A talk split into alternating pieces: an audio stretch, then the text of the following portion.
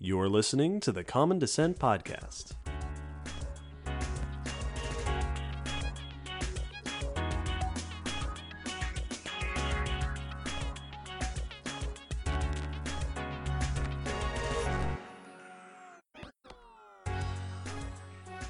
Hello, David, Hello, Will. and hello, listeners. Welcome to episode 144 of the Common Descent Podcast. That's a square number. yeah, we are discussing this episode evolutionary gigantism and dwarfism.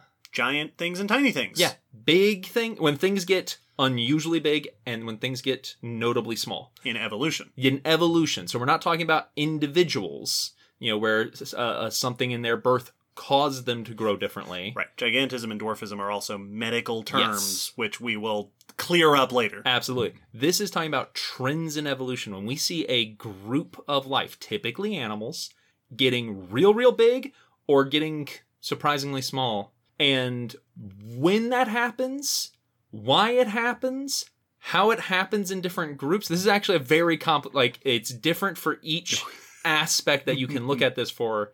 And there are a few major evolutionary trends that have been drawn from these observations that we will be discussing and kind of teasing apart a bit on eh, how how often does this actually hold up? How often do we actually see these trends be trends? Yeah, yeah. So we're not going to be able to answer the question of why every individual giant or small species is giant or small, but we will get you thinking about it. Absolutely, especially since we a lot of them we don't have those answers. Right. Even if we wanted to take the time, we have no answer to give. So that's what we'll be focusing on. Uh, I'm super excited because it's this is a weird evolution, which is one of my that's one of my favorite kind of topics. Yeah. But we're also discussing it because it is requested.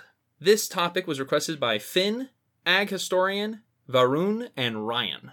Thanks, everybody. Yeah, good topic discussions. And these people had requested various parts of what this episode will be covering, so. Yes. By your requests combined, Yes. we have created an episode. but before we get into the episode, some quick announcements. As usual, our first announcement is that we have a Patreon. we sure do. Through this Patreon, we get the financial support to keep the podcast running from top to bottom. This is what lets us get the equipment we have, keep the episodes hosted online, go on our trips, and provide you with the experience we're providing you. And the people who sign up on our Patreon get some goodies, some extra content, some extra recordings, extra access to us, but they also get their name shouted out if they sign up at a certain level and above. And so for this episode, our new patrons that we would like to welcome are Levi, Rex, Stephen, Carl August, Jordan, Eric, Jason, and Brittany. Wow. Thanks, everybody. Yeah, this is a, a bunch of you. There's Welcome. Lots of new people. And hey, you know what makes it extra exciting that we're getting so many new people? How? Why? Why? It's Snake Month. It is Snake Month. Last month was Croc Month. This month is Snake Month, which means that all through June and July there have been additional Croc and Snake themings, respectively. This month of July, we've had special snake stuff on social media and a special snake stuff on our Discord, and we've had bonus episodes. Recently, before this episode came out, we released our Snake Month bonus episode, Saving Snakes with Hiral Naik, who joined us all the way from South Africa for an awesome discussion about snake conservation and education about snakes. Oh yeah, it was tons of fun. And the other thing, tying back in all those great new patrons, is that we have these two months an exclusive Patreon tier, the Snakes and Crocs tier. Patrons that sign up at this level not only get a bunch of goodies as usual, but also the contributions we receive at this tier during June and July contribute to charitable donations we will be making at the end of the summer to snake and croc conservation.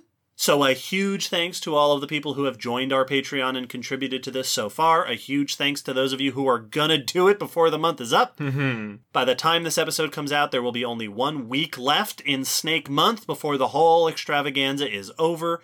So if you haven't checked out all of our cool Croc and Snake Month content, if you haven't checked out that new Patreon tier, there is one week left to do it because that tier and a bunch of the special content disappears at the end of July. Yep, yep, yep. This also means that in August, we'll get to look back on it and talk about what we'll be able to do after all of this wonderful support we've been receiving. It's been pretty exciting and a ton of fun. So check out all that extra content and let us know your thoughts if you have any. One way you can let us know your thoughts is that we do have a physical mailing address. Oh, that's true. We do. Uh, it's in the episode description. Yeah, it's still fairly new-ish for this year. So if you want to send us stuff, you can find that address and send it to us. We got a Snake Month postcard from Elizabeth, Yeah, thank you very much. so it's continuing to celebrate the month. but if mail is just not quite personal enough and you really want to interact with us, you know, in a more one-on-one way, we are going to be going to Dragon Con. We are making our triumphant return to Dragon Con this year in September, right? September? September. Fantastic. First, it's the Labor Day weekend uh, in September. We will be going to Dragon Con in Atlanta, Georgia, and doing a few talks. We don't know exactly which ones we'll be doing, so we can't announce everything yet. But we are going to be there. If you're there and you want to meet us, that you will announce where we'll be, what talks we'll be at once we have that list. Absolutely. But we're excited and excited to see any listeners that might be there as well. Yeah, we got a bunch of listeners who first met us at Dragon Con, who learned about us there, so it'll be fun to go back. Stay tuned for more updates. Yes. And with that, we can wrap up announcements and move on to our first official section, the news. Every episode, we like to cover some recent evolutionary, fossil, paleontological news and catch ourselves up on what's going on in the studies of the natural world. And to start us off, David, what's the news? Well, as this is our last episode of Snake Month and my last opportunity to sneak in some bonus snake news, and since we're talking about evolutionary trends in this episode, I've got news about snakes Hey! and evolutionary trends, and as is often the case with snake news, evolutionary trends specifically about snake venom. Oh, yep, nope, that makes sense. In this case, we are looking at venom of the many banded krait of hmm. southern Asia. This is research by Ji Zhang et al. in Cell Reports, and we will link in the blog post associated with this episode, link in the episode description. In that blog post, we will include a link to a press release about this news on EurekAlert via the Chinese Academy of Sciences. The many banded krait, known to its friends as Bungarus multicinctus, lives in southern Asia and has neurotoxic venom, so venom that predominantly targets the nervous system, and is extremely dangerous. Yeah. This is very potent venom. This is very lethal venom. Bites often result in fatalities, either for prey or for the people that were d- disturbing or got on the wrong side of the snake. Yeah. Anti venom is available, and anti venom is effective, but the press release points out that the effic- efficacy, the effectiveness of the anti venom tends to vary, and it can also cause severe allergic reactions. Oh, gotcha. So there is a need to basically shore up the anti venom to make it ever better and more specific and more effective. Yeah, we don't want the the cure to cause its own problems. Right. Like if if we can avoid that. And just to clarify, kraits are one of the sea snakes, right? These are Yes. one of So the kraits are often aquatic or semi-aquatic, and they are elapids. yeah. So they belong to the same general group as other sea snakes, cobras, coral snakes, uh, mambas, and so on. yeah. Toward the goal of bettering our antivenom, this research examined uh, the genetics behind the venom in these snakes. In particular, they point out that previous research on venom evolution in these snakes has targeted the specific portions of their genome, f- targeting venom information. Here, they create they sequenced a chromosome level genome to get a much more wide variety of information, it sounds like. All right, yeah, instead of targeted sequencing, a, a more overall sequencing. Indeed. Now, this paper goes through lots of different results, lots of information they gleaned about the venom and the proteins that are being used. But here are a couple of highlights. The major focus of the paper is on a particular group of toxins called three finger toxins, which are named that because I guess I think the protein has a particular shape Oh, that cool. has given it its, this name. Neat. These are a very abundant and diverse toxin family. In this study, they examine some of the evolutionary history of these toxins. For example, they identify a potential origin, so which other genes in the body were kind of repurposed to develop these toxins, as well as when these toxins diversified. So this study concluded that the major split of the subtypes of this toxin happened before the last common ancestor of elapid snakes. Oh. which suggests that the, these particular kinds of toxins had already diversified before this entire group of snakes even evolved. Wow. And that can be a really handy thing for us to understand because that helps us differentiate between what are commonalities among venomous snakes and what are the specifics. So there are a bunch of toxins that are specific to certain groups of snakes that you only find in those species or in a particular species sometimes. Understanding where the commonalities and differences are can really help us develop anti-venom and understand better the dangers of getting bitten by various snakes. Yeah. The evolutionary history of toxins can also help us to understand why venoms end up the way that they do. So, in this paper, they also discuss trends in diversity of toxins within snake species. Mm-hmm, So, the more variety of toxins the snake has in its venom glands can correlate with how lethal the bite is, just because there's so many things at work. And they point out that there has been some research that has shown that a wider diversity of venom toxins sometimes correlates to wider variety of prey. Oh yeah, yeah. You, you have a Swiss Army knife of venoms Yes. so that you can handle different anatomies. That makes sense. And they point out that these kraits, this species, eats a wide diversity of prey. So that could also be a potential important piece of their toxin evolution. So, so if you're gonna get bitten by a venomous snake, get bitten by a specialist. Right. well, get bitten by a specialist that specializes in like birds or Yes, lizards or yeah, something. with something very far from primates. So they are examining the evolution of these particular toxins in these snakes to get a sense of what that can teach us about the diversity of these toxins. There is also another interesting note within the paper. They hypothesized a particular resistance mechanism to the toxins. So, one of the particular toxins that they studied, beta bungarotoxin, which is named after the kraits, binds to specific proteins in the potassium channels in nerve cells, and in certain species, mutations to those particular proteins have been hypothesized to hinder the binding of those toxins, thus making them less effective against those species. So, based on what they observed about this toxin in this study, they're hypothesizing that these snakes might also have that similar feature. Now, this, it sounds like from reading through the paper, this still needs to be investigated further. But if that ends up being true, then these snakes might, might not only provide us with information about how the venoms act and what they're doing and how they attained their diversity evolutionarily, but also a built in resistance mechanism, which might also be handy if we're developing serums to ward off the effects of envenomation. Makes sense. No, I mean that, that I think about that all the time with venomous animals. Of, I mean, and this is the silly but if you bite your tongue, what what does your body do? Right. Or if you're cuddling with another of your species Yeah. and accidentally get bitten. Yeah, exactly. Like if your if if your venom gets into you, what does it do? And in some, it's I I always assume it's like yeah, I'm I assume you're immune, but then you get to these where it's like, listen, they've got a whole cocktail of Mm-hmm. chemicals that do all sorts of nasty stuff because they eat a bunch of different animals. It's like, does your body counteract all of those, or can it not? And in some snakes, there is resistance to their own venoms, but that the mechanism of that resistance isn't always well understood. Yes, Like, why are you resistant to that?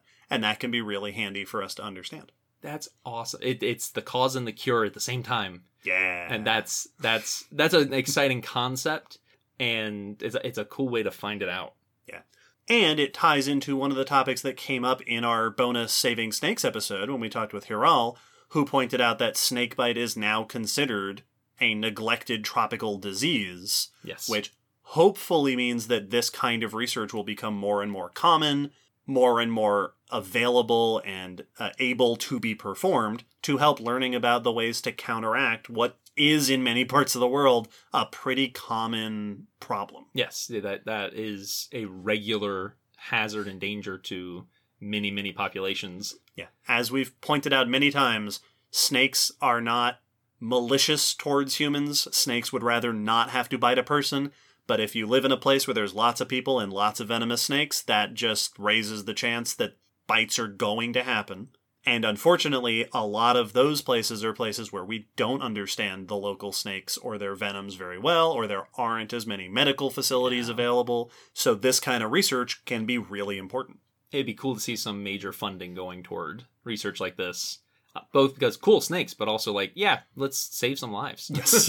Absolutely. People and snake lives. yes, exactly. Just lives in general. Let's let's educate about snakes and that they're not evil, but also let's save anyone they do end up biting because they got scared. well, my first news uh, is also about a genetic study. Oh. This one looking at trying to parse out where and potentially win, but mostly what group of wolves gave rise to domestic dogs. Okay. Yeah, I, I've become obsessed with this ever since we did the dog episode. So episode 94 When is it- all about dogs. And incidentally, episode 27 was domestication, which Yes. gave me a whole new appreciation for that topic. it's so, so cool. very cool subject. This is a topic that is still very much a mystery as to where exactly on our planet did dogs first arise? Where did we domesticate them? So, this is a genetic study looking at ancient wolf DNA to try to help answer that question. This is research by Anders Bergstrom et al. in Nature, and the article is by Stephanie Pappas in Live Science. So, first off, we know that dogs were domesticated from the gray wolf, Canis lupus, and that's where we got Canis familiaris, or sometimes you'll see it as Canis lupus famili- familiaris Our best friend. our best friend. This was the first domesticated animal that we have found any evidence of. The dogs were the first group we domesticated. What is not clear is where this happened, for sure when it happened, or even what group of people hmm domesticated dogs. We we're missing a lot of that very early info. We do have some, you know, hard dates like the earliest skeletal remains of dogs go back 14,000 years and genetic estimates have that from 14 to maybe 40,000 for the very earliest, but most hover closer to that 14. I think 16 was what I saw most often when we did the episode. And the issue is that looking at the genes of modern dogs and modern wolves, and even including ancient dogs, probably can't answer the question because dogs have their genetics have gone through crazy shifts hmm since being domesticated because we've continued to mess with them and artificially select them. Yeah. 14,000 years is a lot of time for genetic variation and artificial selection. It's that that's why we have things that look like pugs and dachshunds Yes. and greyhounds. like it's why we have very oddly shaped dogs. But also wolves have evolved since that time. Mhm. So the modern populations of wolves today are not genetically the same as the wolves we would have domesticated dogs from. So neither of those are enough to give us the answer. This research is looking at ancient wolf genomes. They analyzed 72 wolf genomes from the last 100,000 years. Wow. Yeah, it's a significant study. Yeah.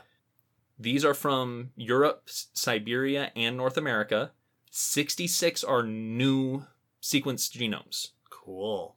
One of these, and this is what a lot of the news is focusing on, includes Dogor, a mummified pup from Siberia. That was a 18,000 year old frozen pup, puppy, that had its fur still there, unbroken whiskers, like extremely well preserved. Oh, that's fantastic. The pictures just look like a very sleepy pup. Yeah. is very cute. But they debated what it is, whether it's a dog or a wolf. It, it they couldn't tell just by looking at it, and so its genome was one of these new gene sequences in this study. They also included an ancient uh, dhole, which we mentioned in the dogs episode, is a type of wild dog from still found in parts of Asia today. Mhm. This revealed a number of interesting things. One, that wolves, you know, were we knew wolves were doing very well throughout the Ice Age. Uh, unlike a lot of other large mammal groups, they went through the late Pleistocene pretty well. Like A lot of mammal groups had trouble. Episode 25. Yep, yep. What the genetics revealed is that they had a globally connected population. Oh. That wolves during this time were globally connected. They were much more interconnected with their breeding than they are mm-hmm. today. there was gene flow across the world. Yes, they said it was an order of magnitude greater than today's connectivity of wolf populations, Wow. Which typically means about 10 times as much connectivity. Mm-hmm. This allowed them to get a really good look at the differing regions and found that today's dogs are most closely related to ancient wolves of Eastern Eurasia, more so than those of Western Eurasia. So Asia's always been where we've looked because that's where most of the genetic evidence was already leaning. It seems it's more Eastern Asia than Western Asia. So as they put it, basically somewhere in Asia, not Europe, like Right. on that end of the continent. All right. But so we're zooming in. zooming in We're enhancing. a little bit, but Asia's Right. still real big. That's true. Uh, you know, we're narrowing it down. they said that's that's about as much as we can say. Is we're on the Okay. easter eastern ish side, but we can't start giving you country names. They did find an interesting subset that dogs in the Near East or and African uh, areas, about half of their ancestral genome comes from a Western Eurasian source, and uh, we don't know exactly what that source is. This could either mean two domestication events, hmm uh, which has been talked about many a time, or it could mean that dogs were domesticated in the east, and then when they traveled through the west, interbred with wolves in Western Eurasia and mixed that DNA into their genome. Right. And then that is where that particular region of dogs descended from. Exactly. I, I read a paper recently talking about domestic horses making their way to North America that pointed out that most modern American domestic horses trace their ancestry back to the Iberian Peninsula Yes. Yep. because that is where this expansion of horses started. Yes. So they're finding some interesting trends. We're still not able to pinpoint specifically where it is. They were able to confirm that Dogor is a wolf. All right. Not a a wolf dog. puppy. Yeah, it is a wolf puppy. And that dogs did not come from where Dogor was. So Dogor is not connected to uh, uh, your modern puppies. The Si- uh, northeast Siberia, where Dogor was found, uh, the wolves there are not closely related to the oldest dogs we find. So, Gotcha. So Dogor's adorableness is an ancestral shared feature. yes, that is just a very cute wolf, unrelated to your dogs. One thing they were able to confirm none of the wolf genomes they sequenced were a direct direct match for dog ancestry. None of those synced up, so none of the wolves they looked at were from a population that seems to be the one that gave rise to dogs, which could mean that we just haven't found that population because there's tons of areas where we have not found wolves or DNA has not been collected. So it's just very likely we haven't stumbled upon it or done that work yet. But we at least have a half of the continent. we know better and better where to look. Man, how cool would it be if we found an ancient wolf that was directly tied Right? to dogs? That would be super cool. I, I, I'm just waiting. I'm just Yeah. waiting for it. Keep going through that permafrost. well, my second bit of news is about bugs. Much, much older than the things we've been talking about. But there is a giant twist Ooh. in this story in uh, following the theme of the episode. This is research by Yanzhe Fu et al. in Proceedings of the Royal Society B, and we will link in the blog post to an article in Live Science by Nicoletta Lanese. The fossils in question in this study are ancient water boatmen. Oh yeah, yeah. So, water boatmen are aquatic insects that have oar like legs, like their back legs are paddles, and they swim around. This particular ancient species is Karataviella popovi from the mid to late Jurassic, 163 or so million years ago, from the Haifanggou Formation in northeastern China. Studies of insects are all always very exciting because we just don't get that many insect fossils under typical conditions, as we discussed in episode 99. This study, they analyzed 160 fossilized examples of these water boatmen, wow. including 30 adult females with the feature that spurred the discussion eggs on their legs. Ooh. Specifically, each of those females had a cluster of eggs on their middle left leg. Oh wow. So these are insects, so they have three legs on either side. The middle left leg is where the eggs were. I I wasn't expecting it to be uh, a- asymmetrical. Asymmetri- Neither were they. Weird. That is an important feature, and I'll talk about why in a second. The eggs themselves were arranged in five to six rows, with six to seven eggs in each row. okay. and each egg was attached by a short little stalk to the leg. The eggs themselves were between 1.1 and 1.2 millimeters long, which is notable, the authors point out, because that's about 10% the length of the full adult body. Whoa. So the adult is only 12 or 13 millimeters. So each egg is about 10% the length of the adult. So these are big eggs, So th- that leg's just loaded down. with eggs. Absolutely. which they pointed out might be one of the reasons they kept the other side free, is to help not be so en- uh, encumbered while trying to move around. I'm picturing like uh, a Christmas story when he's wearing all the jackets and just has the arms stuck out to the side. You just have one leg with a big old water wing of eggs on it. Now, this is a really cool find for a number of reasons. For one, these are fossilized in sediment. Yep. So we talked in episode 62 about amber. Amber is a very common place to find bugs. These are sediment fossilized. Very few fossil insects document brood care. This is brood care, an adult carrying its eggs around, which we, you know, brood care is known in lots and lots of animals, including lots of insects. Yep. But fossil insects rarely document it. And this is the earliest direct evidence of insect brood care, predating previous evidence by about 40 million years. Ooh, that's a chunk. It's also a unique strategy.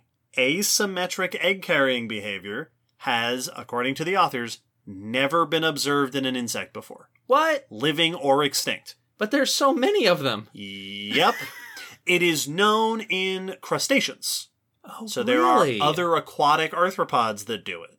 Oh. So maybe the aquatic aspect, because most insects are not aquatic. Yes. Insects Yes. tend not to like the water very much. Yeah, we it, it's a one of the weird things for how diverse they are that they're uh, they're not actually super abundant in the water and are just like wholly absent from marine habitats. Yes. So we've seen this in crustaceans, but we have never seen this before in an insect, which is super cool. Intriguing.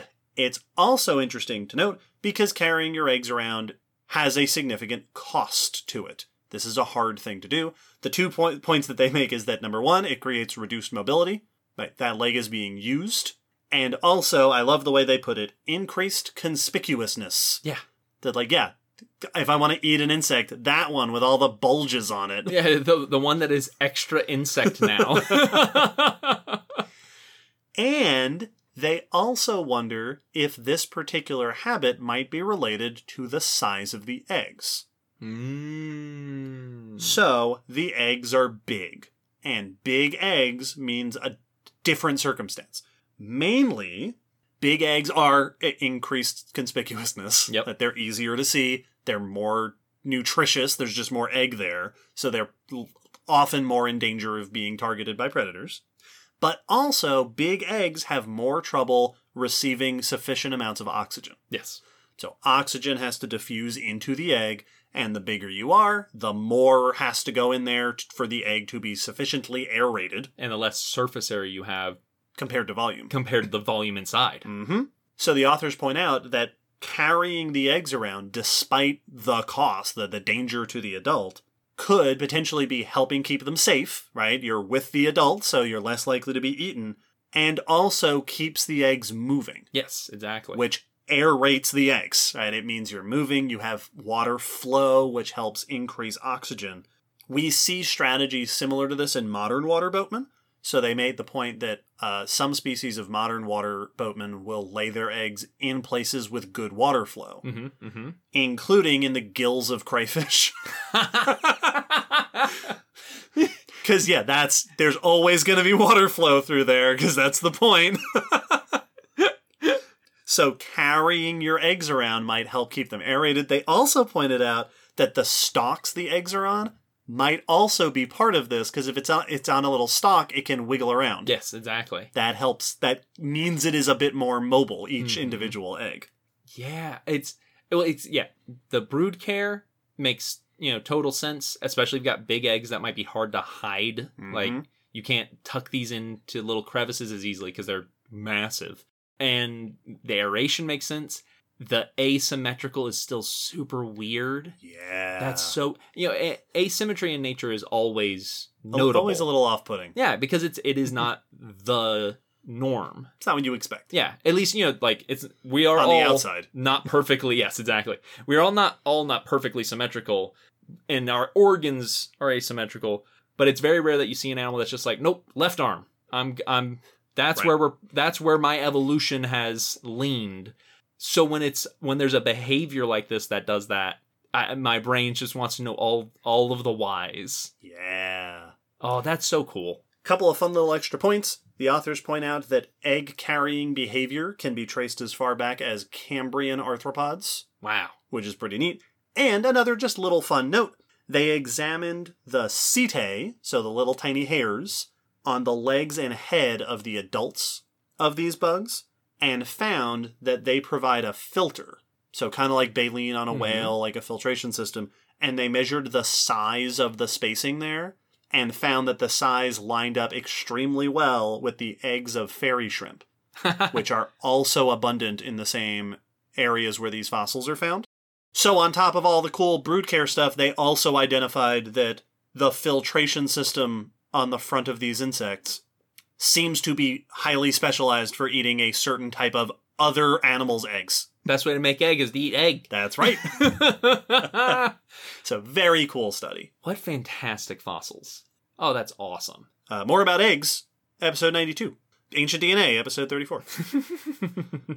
we have not done a water boatman episode. We have not. So- Insects 99, yes. uh, we have not done water boatman. So apologies for that.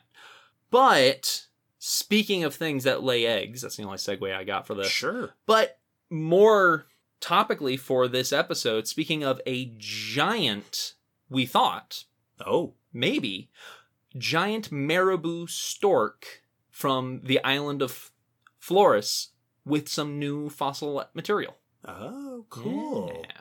This is research by Hanneke Meijer et al. in the Royal Society of Open Science, and the article is by Riley Black in Nat Geo. So, Flores, uh, an island near Indonesia, 60,000 years ago, uh, tons of fossils have come from this island. It's come up in the news over and over again because there's been a notable number of evolutionarily dwarfized hmm species. Yep.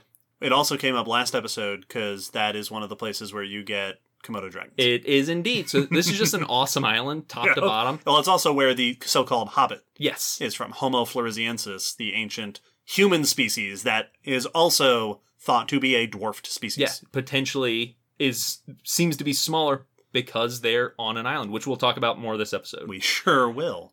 It also has a small proboscidean, Yep. stegodon, a small A elephant little cousin. elephant. Episode 66.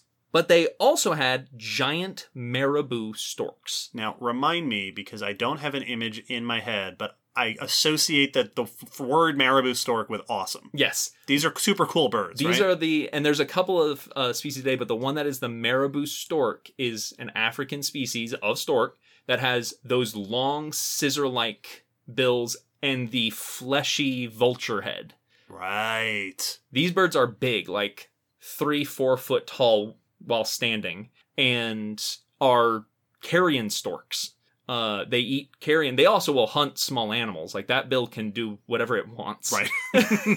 to whoever it wants, because these these are big, powerful birds. This species, this is Leptoptilos robustus, which was more than five feet tall. Whew. This was a big bird. this was a big bird. now, this species was described 2010, so this isn't a brand new species.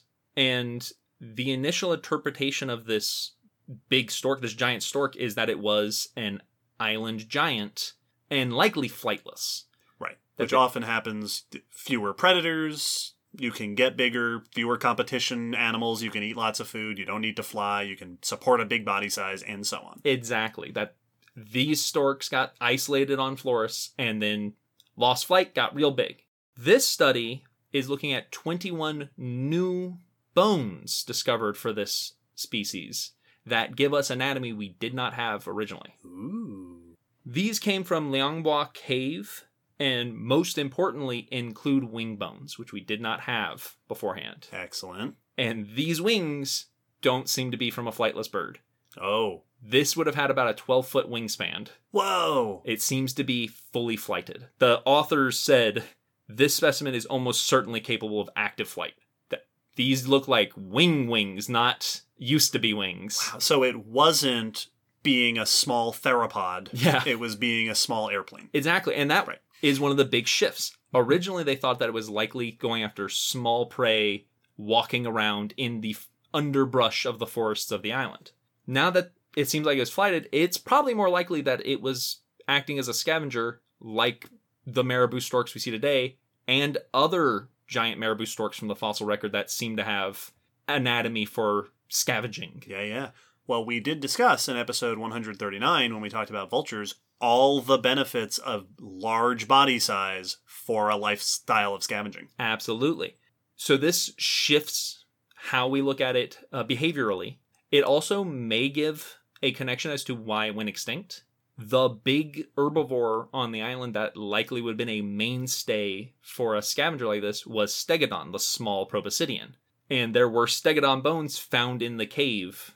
So they, they said, which is a place that the stork likely wouldn't have gone if not enticed. Smelled something good. Yep. Followed its nose. which would have been easier for it than most. Yeah, that's true. so it's likely that that was a main part of the diet for the if this was a scavenging stork that they would have been scavenging these carcasses of stegodon and when stegodon went extinct it's likely that had a negative effect and it seems to be that when stegodon went extinct this stork went extinct and that effectively the ecosystem collapsed hmm uh, we don't get Komodo dragons there after that point. They survived elsewhere. hmm So it may even give us insights into the extinction of this animal, but also revealing that it's flighted kind of overturns the idea that it's an island giant. Like, it's not likely that you got stuck on this island if you have 12 feet of wings. Like, Right. You can go whatever island you want with that. So you're not likely stuck here, and that's why you got big. In fact, giant marabou storks were not common, but were much more broadly distributed in the fossil record than they are today. Today we have the marabou stork and two related species when I looked them up real quick that are not as big. But in the fossil record, there are actually a number of very large cousins of the marabou stork. The best known is Leptoptilos falconeri, which is the largest stork we've ever found in the fossil record. These reached six foot seven inches at the very biggest. Wow. This is a bird I'd have to look up to. Yeah, whoa, that's that is two meters. That is a straight two meters. Yes, that's a big bird. This makes it one of the tallest and heaviest flying birds in history, and its remains are found at sites in Africa and Eurasia. Robustus, the Florent, the Florus stork, has a lot of anat- anatomical similarities to Falconeri, as well as a couple of other large marabou species, Titan uh, from Java and Liuai from China, which suggests that it, it itself is not a giant, but just part of a group of giants. This is what we talked about last episode with Komodo dragons. Exactly. Where there has been research suggesting that there might not be island giant lizards. They were just part of a lineage of giant lizards, and these happen to be the ones that survived. Yes, which is uh, we're not saying no, it's not giant. No, that's giant. That Right. no matter how you measure it, that's a giant bird. This species in this island is not unique among its lineage for being giant. Exactly, and it doesn't seem to be giant because it's on an island. yes. So the reasons and the history for the giantism is what seems to have shifted, Very cool. Which is a perfect segue to our main topic. Sure is. Well done. Let's Way to go, Hanneke. Right? We, paid her to, to publish this study right Can you now. just hold those bones off for a little bit longer? I I met Hanneke when I wrote about many years ago her study on giant geese yes. and from Italy. yep, yep, yep. Were those on the uh, the Sicily? Uh, Uh, yeah, it was Gargano Island, I think. Yes. Gargano, which I yeah, exactly. yep, yep. Which yeah, another island big bird. Yep, that's happened a lot. It's happened quite a bit. So let's talk about what does it mean to find giantism or dwarfism in a group of life, and also how does it differ from when we talk about it in us humans? Yes, that'll be important to clear up. Absolutely. Stay tuned after the break.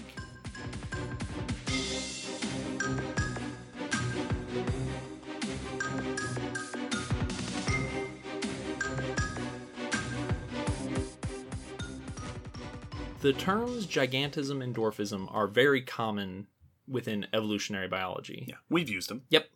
But they are also common in our everyday language in the human sense because these are Medical terminology. in medical terminology because these are medical conditions as well for us humans while also being used for evolutionary situations for life in general. right. And the medical version is not what this episode is about. No, these are two different uses of these terms. So, quickly, let's define what these medical terms mean so that we can differentiate and be clear.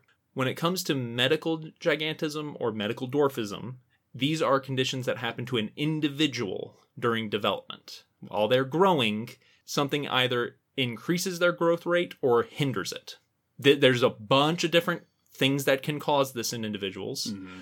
It can be genetic. It can be situational that something happened just during the development. There are tumors that can grow in the pituitary gland that cause an increase in growth hormone that can cause gigantism. Other genetic conditions can cause a lower amount of growth hormone which can cause people to grow less. Mhm. both of these are medically studied conditions that have been documented for for throughout human history and therefore also have deal with individuals so there are different feelings around the terms. Dwarfism is not always the preferred term. Right. some people prefer short stature or uh, little people instead of dwarf or dwarfism for this condition. And generally gigantism is anyone who's having an increase in growth hormone. The record was robert wadlow who is 8 foot tall 11 inches almost 9 feet tall. Which is pretty big for a person. it's tallest person who's ever lived so far, while dwarfism is typically cut off at anyone who is, as an adult, under 4 feet 10 inches. Gotcha. So that's kind of the range. It's anything between is usually cons- not between Robert Wadlow, but above that was that 4 feet 10 inches and without a growth hormone increase is average range of heights. Right. Is not considered to have one of these conditions. Yes. So this is not just someone who happens to be short because they're a short family. Mhm. It, there is some medical condition. In evolution, we call this phyletic gigantism and phyletic dwarfism. Right. Or if you prefer, evolutionary gigantism and dwarfism. Exactly. Which is what we'll put in the title because Yes. it's more understandable. Yes, phyletic is what you will see in most studies and papers and conversations scientifically about it. I think that's also what the Wikipedia article's Yes. title is. That's absolutely. So that just means evolutionary situations where life is getting big or getting small Right. Species, populations over generational time. because we can see the same sort of developmental anomalies happen in other animals. Mm-hmm. You know, where they can also develop and be particularly small or grow larger than expected. But that's not phyletic. That's once again a developmental medical situation.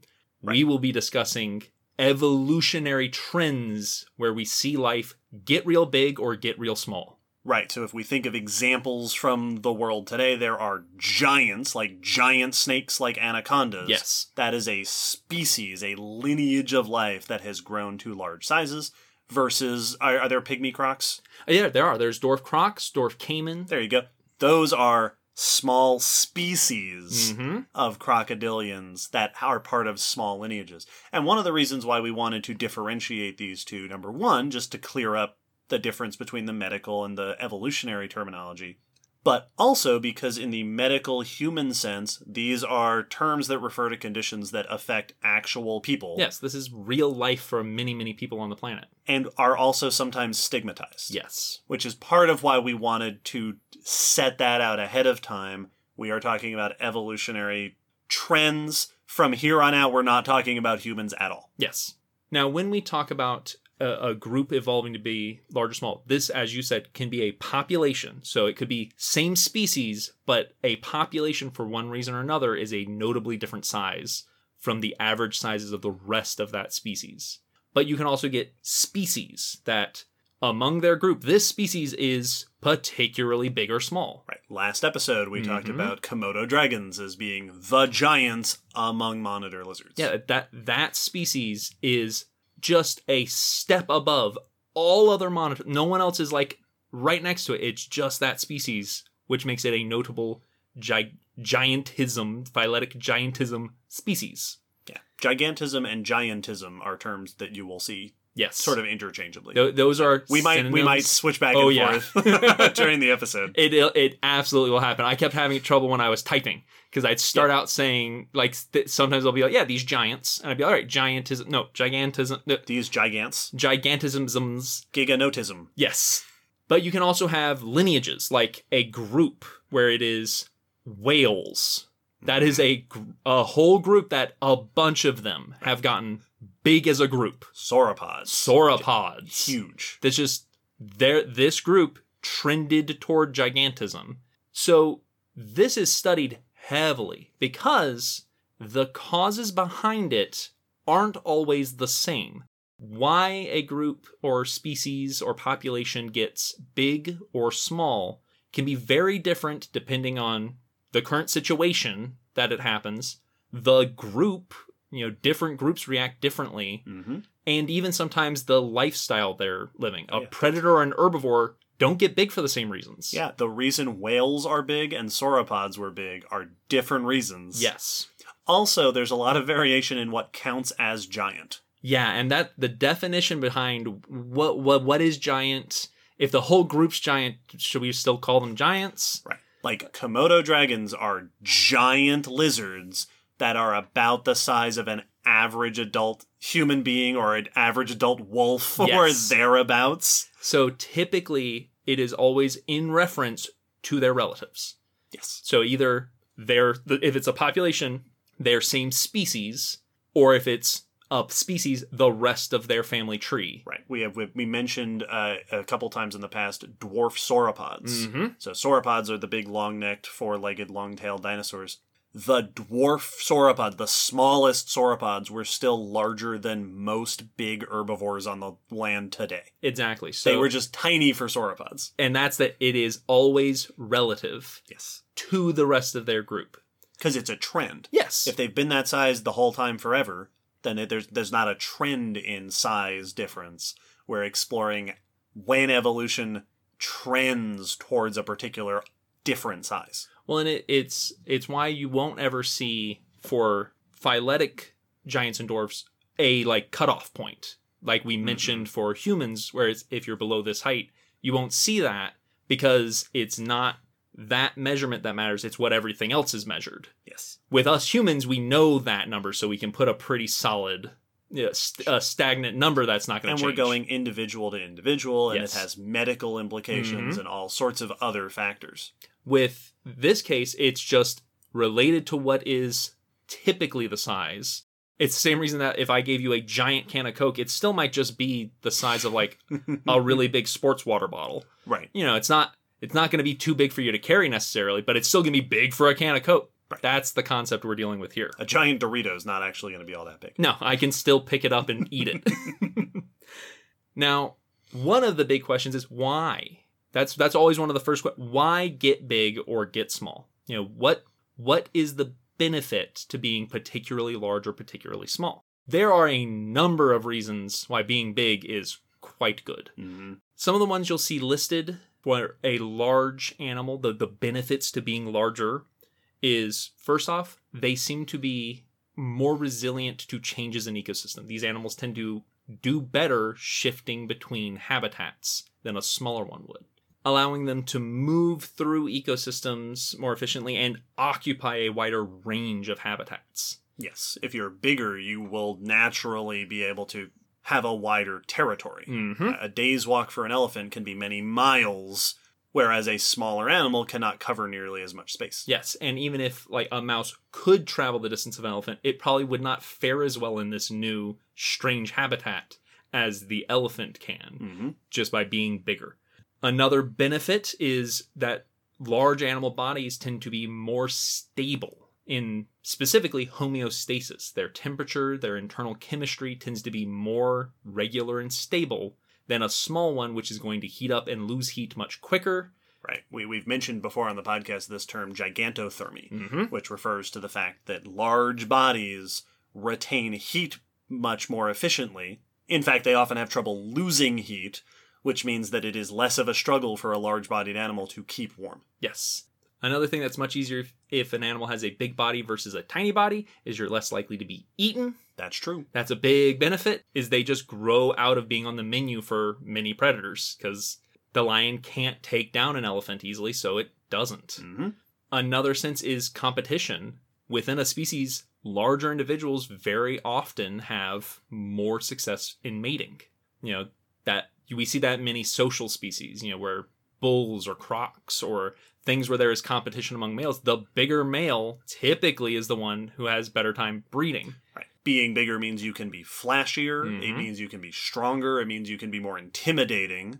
All of which can help with reproductive success. which can be a big driver toward getting as big as you can get. hmm We also tend to see longer lifespans in large animals, that just longevity tends to increase with size. A mouse does not live as long as a whale does. It just tends to go that way, so they get more time on the planet the bigger they are. and, and this is one that I had forgotten about, but we mentioned this in the brains episode, 121.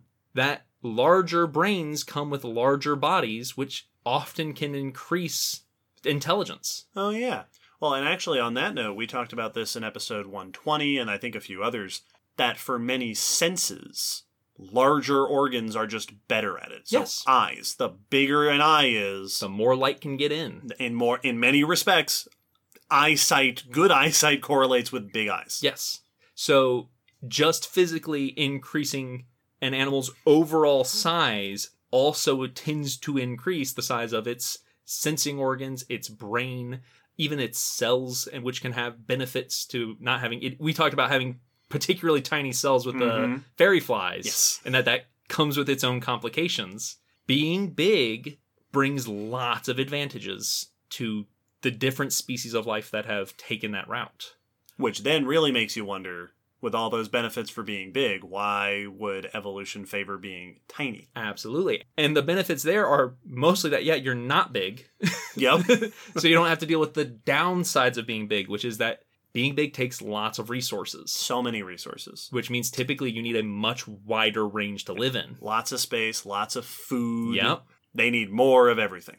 Those long lives are great, but it tends to slow down reproduction reproduction rates. Yes. Which can slow down adaptation to change. Yep.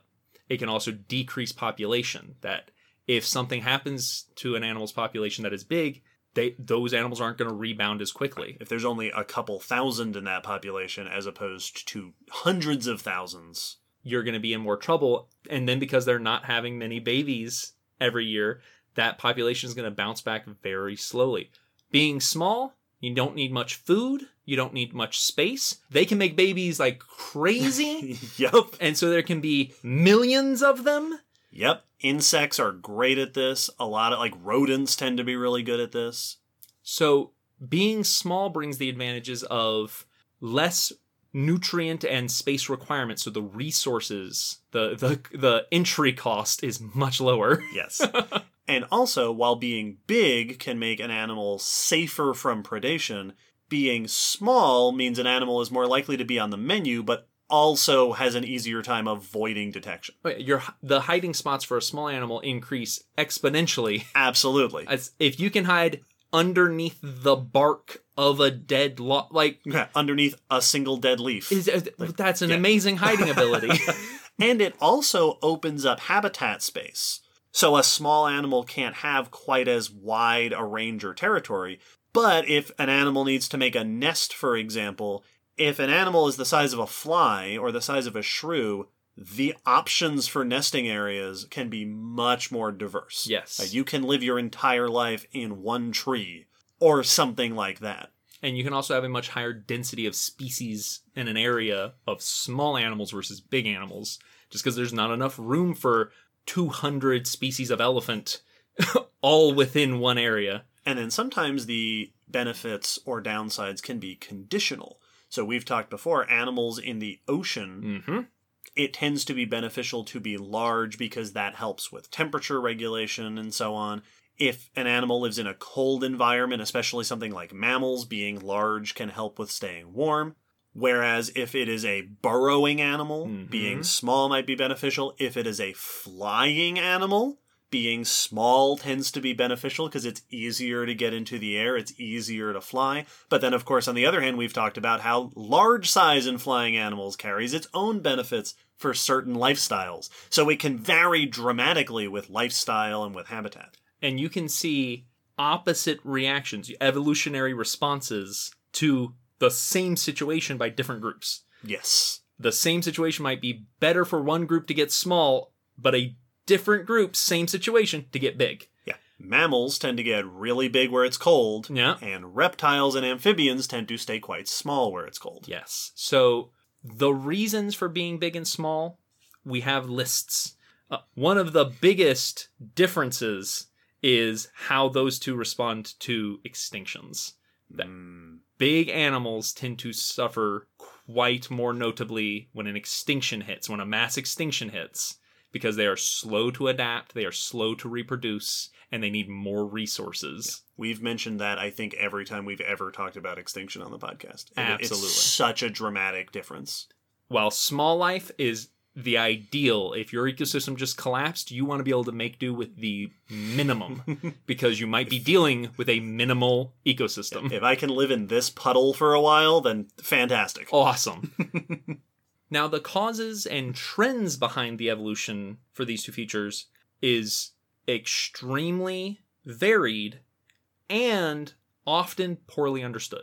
There are many situations where it is hard to pin down exactly why this species is as big as it is or is as small as it is, especially because there can be multiple causes that could potentially make sense and that makes studying it sometimes very difficult because we weren't there to watch it get big or get small. So we don't know exactly what the scenario was. We just now suddenly have a big lizard, and we don't we don't know the history fully. We do see some patterns though, and things that tend to show up quite often when looking at these conditions, these situations. With gigantism, it is noted that very often when we talk about at least the biggest giants, what one paper called global giants, that are Hmm. the the biggest forms of animal life we've seen on the planet. That these are all post Paleozoic. That's Mesozoic and Ceno- the last 200 or so million years. that's when we see animal life get real, real big. Before that, not as much. We also tend to see them only show up tens to hundreds of million years after a mass extinction. That it takes a while for life to get that big again after a mass extinction. Yes, for mo- we've mentioned this before. For most of the last 200 million years, there have been all over the world animals that are rhino-sized, that are elephant-sized, and uh, for a lot of the Mesozoic era, bigger than that. Yep. Sauropod-sized, which is a category that includes only sauropods. Yep. but like those giant sizes are relatively common in the Mesozoic and Cenozoic in time, but take a while to get to and are relatively rarely reached Yes. in terms of how many different lineages achieve those sizes. and you tend to only see giants show up in a lineage well after it has evolved. So Long after its ancestors. Exactly.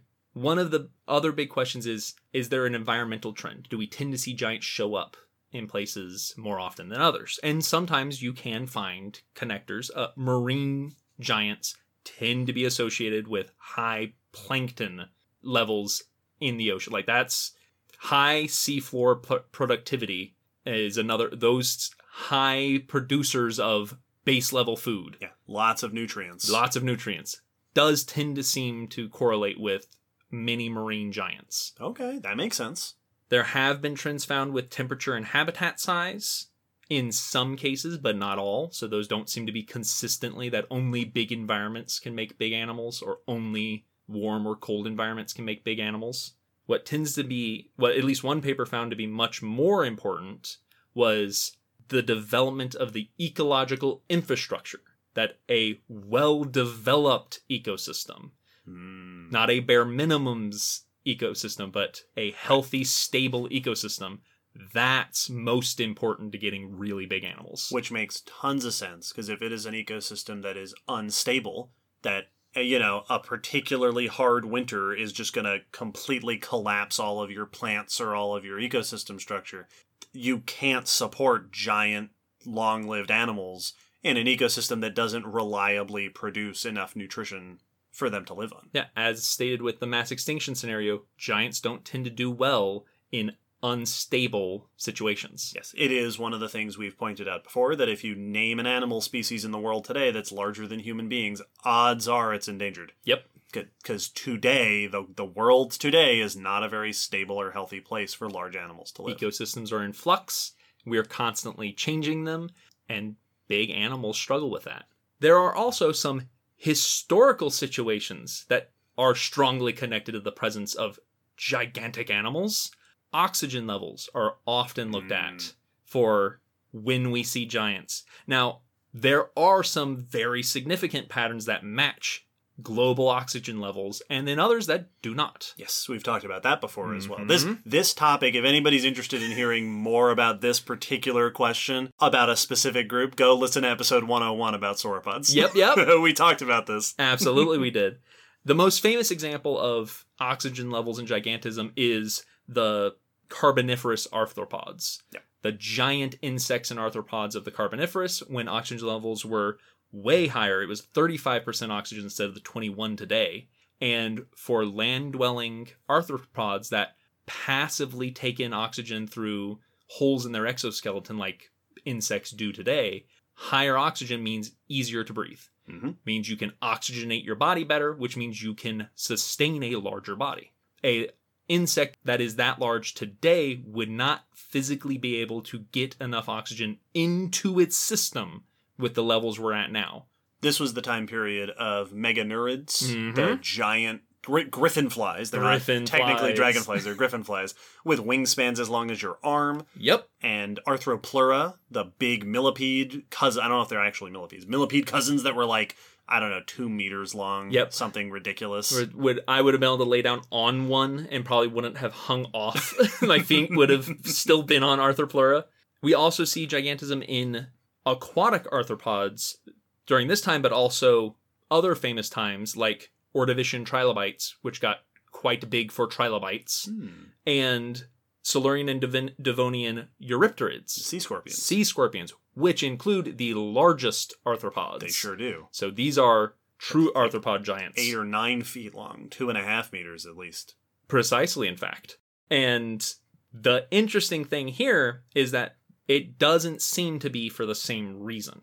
Oxygen levels don't seem to affect aquatic arthropods the same way they affect terrestrial, land dwelling arthropods. Yeah. So you can't just say, hey, more oxygen means bigger buggy things. Well, it depends on where you're talking. We've also talked about the ambiguous correlation between oxygen levels and large vertebrate animals. Yes, we have. Where that also isn't an exact one to one. You can't just say more oxygen equals bigger animals. No. And to further that note, oxygen correlated with insect size up until the end of the Jurassic. And then insects stopped following oxygen levels. So even in insects, the famous ones for getting big because of oxygen levels, they only did that for a time. I think it was the first 140 million years of their evolution. They track with oxygen very, very well. Then we hit the end of the Jurassic and we see them level off, that they become much more constant in their size, regardless of what oxygen is doing. As other factors are likely overriding that influence. Precisely. We see, in fact, size decrease in the early Cretaceous, even though O2 went up. And what we see correlate there is the evolution of birds. Yep, that Bec- doesn't surprise me. Yep, becoming very, very popular, very, very diverse and successful, and that it could be that predatory and competition pressures overwrote oxygen pressures. And in fact, we see the same again in the Cenozoic, that the size of insects goes down once more. And one paper at least noted that that could be blamed on either birds getting better at being birds or bats. Oh yeah. That even with as much oxygen as they could want, it's not likely we'd see big insects today. yeah. Skies are getting crowded. Mm-hmm. So even if somehow we magically added all the oxygen we had back in the Carboniferous today, it's not likely giant insects would evolve because they haven't been following oxygen levels for the last over 66 million years. So there is no one answer trend typically when it comes to gigantism. We also see that it is sometimes difficult to determine what is required for an organism to be big. I think we talked about this in the sauropods episode that a lot of sauropod features. You know, their their column-like legs, their small heads, their That efficient respiratory system. yeah, that a lot of sauropod feature you sauropod the you know the sauropods that we typically are talking about, The big ones. were also considered to be biological requirements for the size they were at. Gigantic size, which was in many papers considered to be above 10 tons, that they didn't get above 10 tons until the Jurassic, and that's when we start seeing these features. But more recent findings have found sauropodomorphs from the Triassic that were around 10 tons that don't look like the eusauropods, that don't look like the big sauropods. They've got normal feet and they've got a still relatively large head for they're at least for a sauropod. Yep. They look like early sauropods but were massive. So it's even difficult to say, well, an animal's body can't get this big unless they have these features. Well, it seems that there are other things that can be important, allow them to get that big without looking like the biggest species. It is often so tempting for us to look at a particular group of giant animals and say, this one environmental feature Yes. or this one anatomical feature, that is what allowed them to do that. And basically, every one of those doesn't hold up the way that we'd like it to. No. Being gigantic is a very complex feature. It affects everything about an animal, behavioral and an anatomical everything, and there are so many factors that lead into it. Absolutely. So it while it may seem like yeah, growing big, that should be a very easy thing Yeah, you just to keep figure out. And like for us to understand of like how Right. complicated can it's getting big. Why is it getting big? How's it getting big? I am asking two questions. but the truth is There are 17 answers. every group you look at, those two questions can have extremely different and contradictory answers. And this all ties into one of, uh, I think, the most common misconceptions that comes up when talking about paleontology and ancient animals. And we've talked about this before is this common perception that being ancient, being prehistoric, is correlated with being big. Yes, This that life was- was bigger back then. Yes, that things were just everything used to be bigger during the prehistoric times, which isn't true Mm-mm. because many different groups have achieved giant sizes at different times under different conditions in different habitats. If you list right the largest ever insects and the largest ever sharks and the largest ever dinosaurs and the largest ever mammals did not overlap in time. No. Like those are groups that never met each other and they didn't even all in, uh, overlap in habitat No. like the reasons things get big are many and varied and the times they get big are many and, many and varied this is a very complex subject Well, and that myth of prehistoric life being larger is really a misconception based off of statistics. That it seems like, well, yeah, there's way more large life in the past than there is today. Well, yeah, most life is in the past. yes More species have gone extinct than we've discovered. like most of Earth's history has happened because we're in the present. Like that's how that's how time works. Right. So when you look backwards, there's always going to be more examples to look at. Mhm. So to st- statistically, you're gonna come across the biggest this, the biggest this, the biggest that. Also large animals fossilize better Yes, they do. so we are likely to know about them although this is the point in this particular topic where it's always informative to point out that the largest animals of all time are alive today are here right now. blue whales are the biggest things as far as we know biggest animals that have ever lived on the planet earth And we- Notably so. we have those right now. Yeah. So that's a, one of our claim to fame. Also, the biggest seals. Uh, the elephant yeah. seals are the biggest seal that's ever lived. Yep. Like, Horses are about as big as they've ever been. So there's a bunch. there's a, bunch. of big animals, and as we were saying, we tend to see big later on, after extinctions, after a group has arose. So groups that have shown up recently, we probably have not seen their giants yet. Yes. And then, of course, there's always the point. Episode 25, we are currently in a world that is on the other end of a mass extinction where Boy, we are we. lost a lot of our big animals. So our world is unusually depauperate in the large animal category. Yep. The the only elephant sized species in the world today are elephants. Yep. And that's weird. Yes. That's an unusual thing to have. if we had invented electricity before, They should have started writing books. all right, then we would have had 100,000 years ago. tons of stories and then we'd all be mourning them. Now, when it comes to phyletic dwarfism, there aren't as the studies aren't as numerous because we don't tend to see these common trends to, you know, large group scale just getting big. We don't tend to see that with getting small. This tends to seem to be more situational that we see a situation prefer a smaller body that mm-hmm. is more idealized for an animal that is smaller. So we see a population, group, species start ev- evolving smaller bodies. The causes that we that can cause this are lack of resources. If for whatever reason the environment you're in cannot support a large body, or at least doesn't support it as well. Mhm. You know, like maybe you could survive at the size of a horse, but you'd be way better if you're the size of a goat. Then goat-sized horses are likely what we would see evolve there if they can survive long enough to respond. There has been some support for lack of area, though that doesn't seem to be as regular as resources. Right. Smaller habitat could potentially be correlated with smaller species. Absolutely. I saw one note that said lack of predators, which is often attributed to getting big because now you don't have to hide from predators, but that lack of predators could also just allow small species to thrive. Yes. So you could get a larger population of small species. Yeah. You don't have to get big to protect yourself. Yes. Yeah, now this species can be smaller and get away with it. We see tons of examples today of dwarf species, dwarf, dwarf crocs. Yeah. There are pygmy chameleons, Mhm. there are pygmy hippos, there are tons of dwarf or pygmy or uh, miniature. The only miniature I can think of is miniature horses, which Yes. is not an example of phyletic evolution. No, no, we did that. we did them. that. but yes, many, many tiny species. uh, marmosets and tamarins I saw listed as particularly small primates. Oh, yeah, yeah. That that's they are notably smaller than the average size for other primates. Yep. You mentioned earlier that in a previous episode we answered a patron question where we talked about fairy flies, Mhm. which are so small that it actually creates cellular problems for them. Yeah, that their, their cells can't have all the things a cell should have, Yes.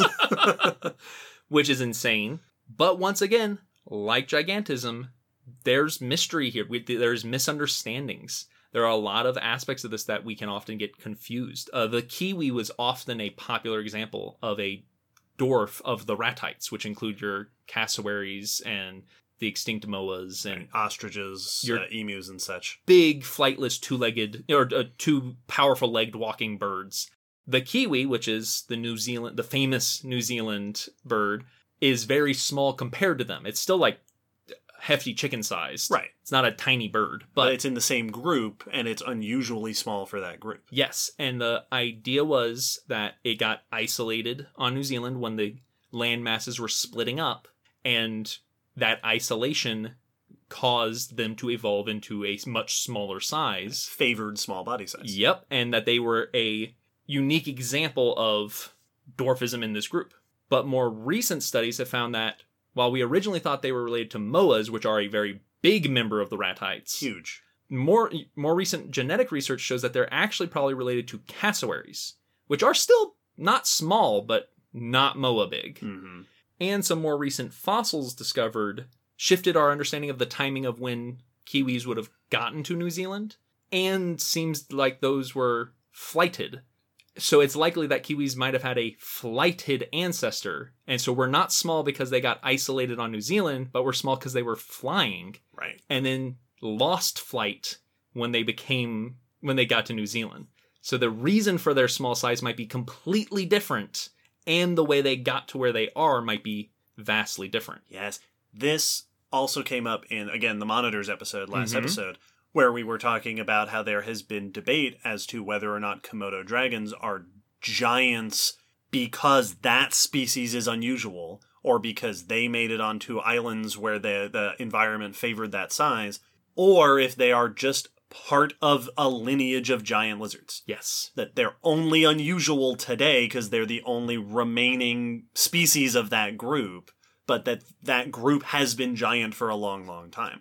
Those can be really hard to, to tease apart from each it's other. exactly what happened with the giant storks in the news. It's yes, absolutely. This why In fact, you- I think I said it back Yes. then as well. we didn't record these on the same day, Nope, so now nope. you're seeing some behind the scenes. so that's how good this comparison is. It's we're, we're, we're very consistent. so nice we did it twice. But why an animal is the size it is and the history behind it can be very hard because you very different scenarios could lead to the same kiwi. Mm-hmm. So it can be tricky. Now, one really interesting note when it comes to evolutionary, in this case, they they typically will see it called miniaturization, is mammal evolution. There have been multiple studies and hypotheses that attribute early mammals' success and origination and some of our main features as mammals to miniaturization, to the extremely small sizes that were the commonplace for early Mesozoic mammals. One is just the fact that there is a fossil gap between the Eucynodonts and the earliest mammals, Okay. and that the size difference is notable between the Eucynodonts before the gap and the itty bitty mammals after. And so some people have suggested that maybe that's maybe that was part of mammal evolution was that They are a branch that got very small. that got very small. So that could be a reason that we see mammals and not cynodonts after that. That there seems to be something that caused the mammals we see to be very small. That's really interesting because I've also seen the same thing suggested for birds. Yes. That the ancestors of birds, the early ancestors of birds, were not huge, but bigger than a lot of the earliest true birds. Yes. That in the early evolution of birds, episode 37, we see smaller and smaller body sizes, which then create the foundation for the diversity of birds as we know them. Exactly. Another cool thing on the miniaturization note for mammals is it's been attributed to how we got our fantastic ears. Oh, So mammal ears, which I'm sure we've mentioned before, but absolutely. Mammal ears are unique among vertebrates in that we have extra inner ear bones that used to be part of the jaw joint. Yes, reptiles and mammalian ancestors have multiple bones that make up each side of the lower jaw. Yes. In mammals, in us, there's one bone on the left, one bone on the right, and those bones from the back have been reduced and some of them reformatted into these inner ear bones. But there's been a big mystery as to okay, but how? Because many of those backbones were acting as part of the joint of the jaw.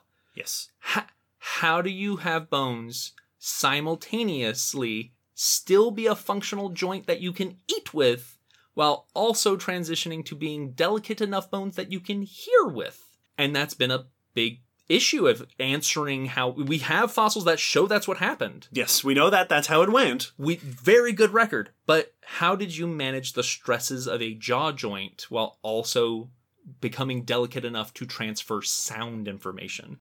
And a study that looked at the musculature and anatomy of the jaw, that seeing if maybe they shifted the muscles, found that the highest, found that the most effective feature for reducing joint stresses was size. That the smaller they got, the less joint stress was put on the jaw joint, and therefore would still allow them to have an effective bite. They often obviously lost bite pressure by getting small as well, Sure. but the stress went down faster than the bite pressure. Interesting. So that So- might have been part of what let them reformat those bones. Yes, exactly. That that might have been why they were successfully able to evolve the ear bones we have now is because they were tiny. Interesting. So being tiny has some very interesting effects on the evolution of a group. But most often you will see phyletic dwarfism come up in regards to islands. Absolutely. We've already mentioned them a number of times Yeah. this episode. yes, we've mentioned them this episode. We've mentioned them in many other episodes, most notably episode four, Yes. which was called Island Evolution, So- where, where we talked about this at length. Oh yes, and so a lot of the great examples are in that episode. So absolutely go listen to it if you want lots of meaty examples of weird island life. Yep. Also, listen to episode 106 about Franz Nopcsa, Yes. uh, one of the early paleontologists to study this effect Mhm. in the fossil record. Precisely.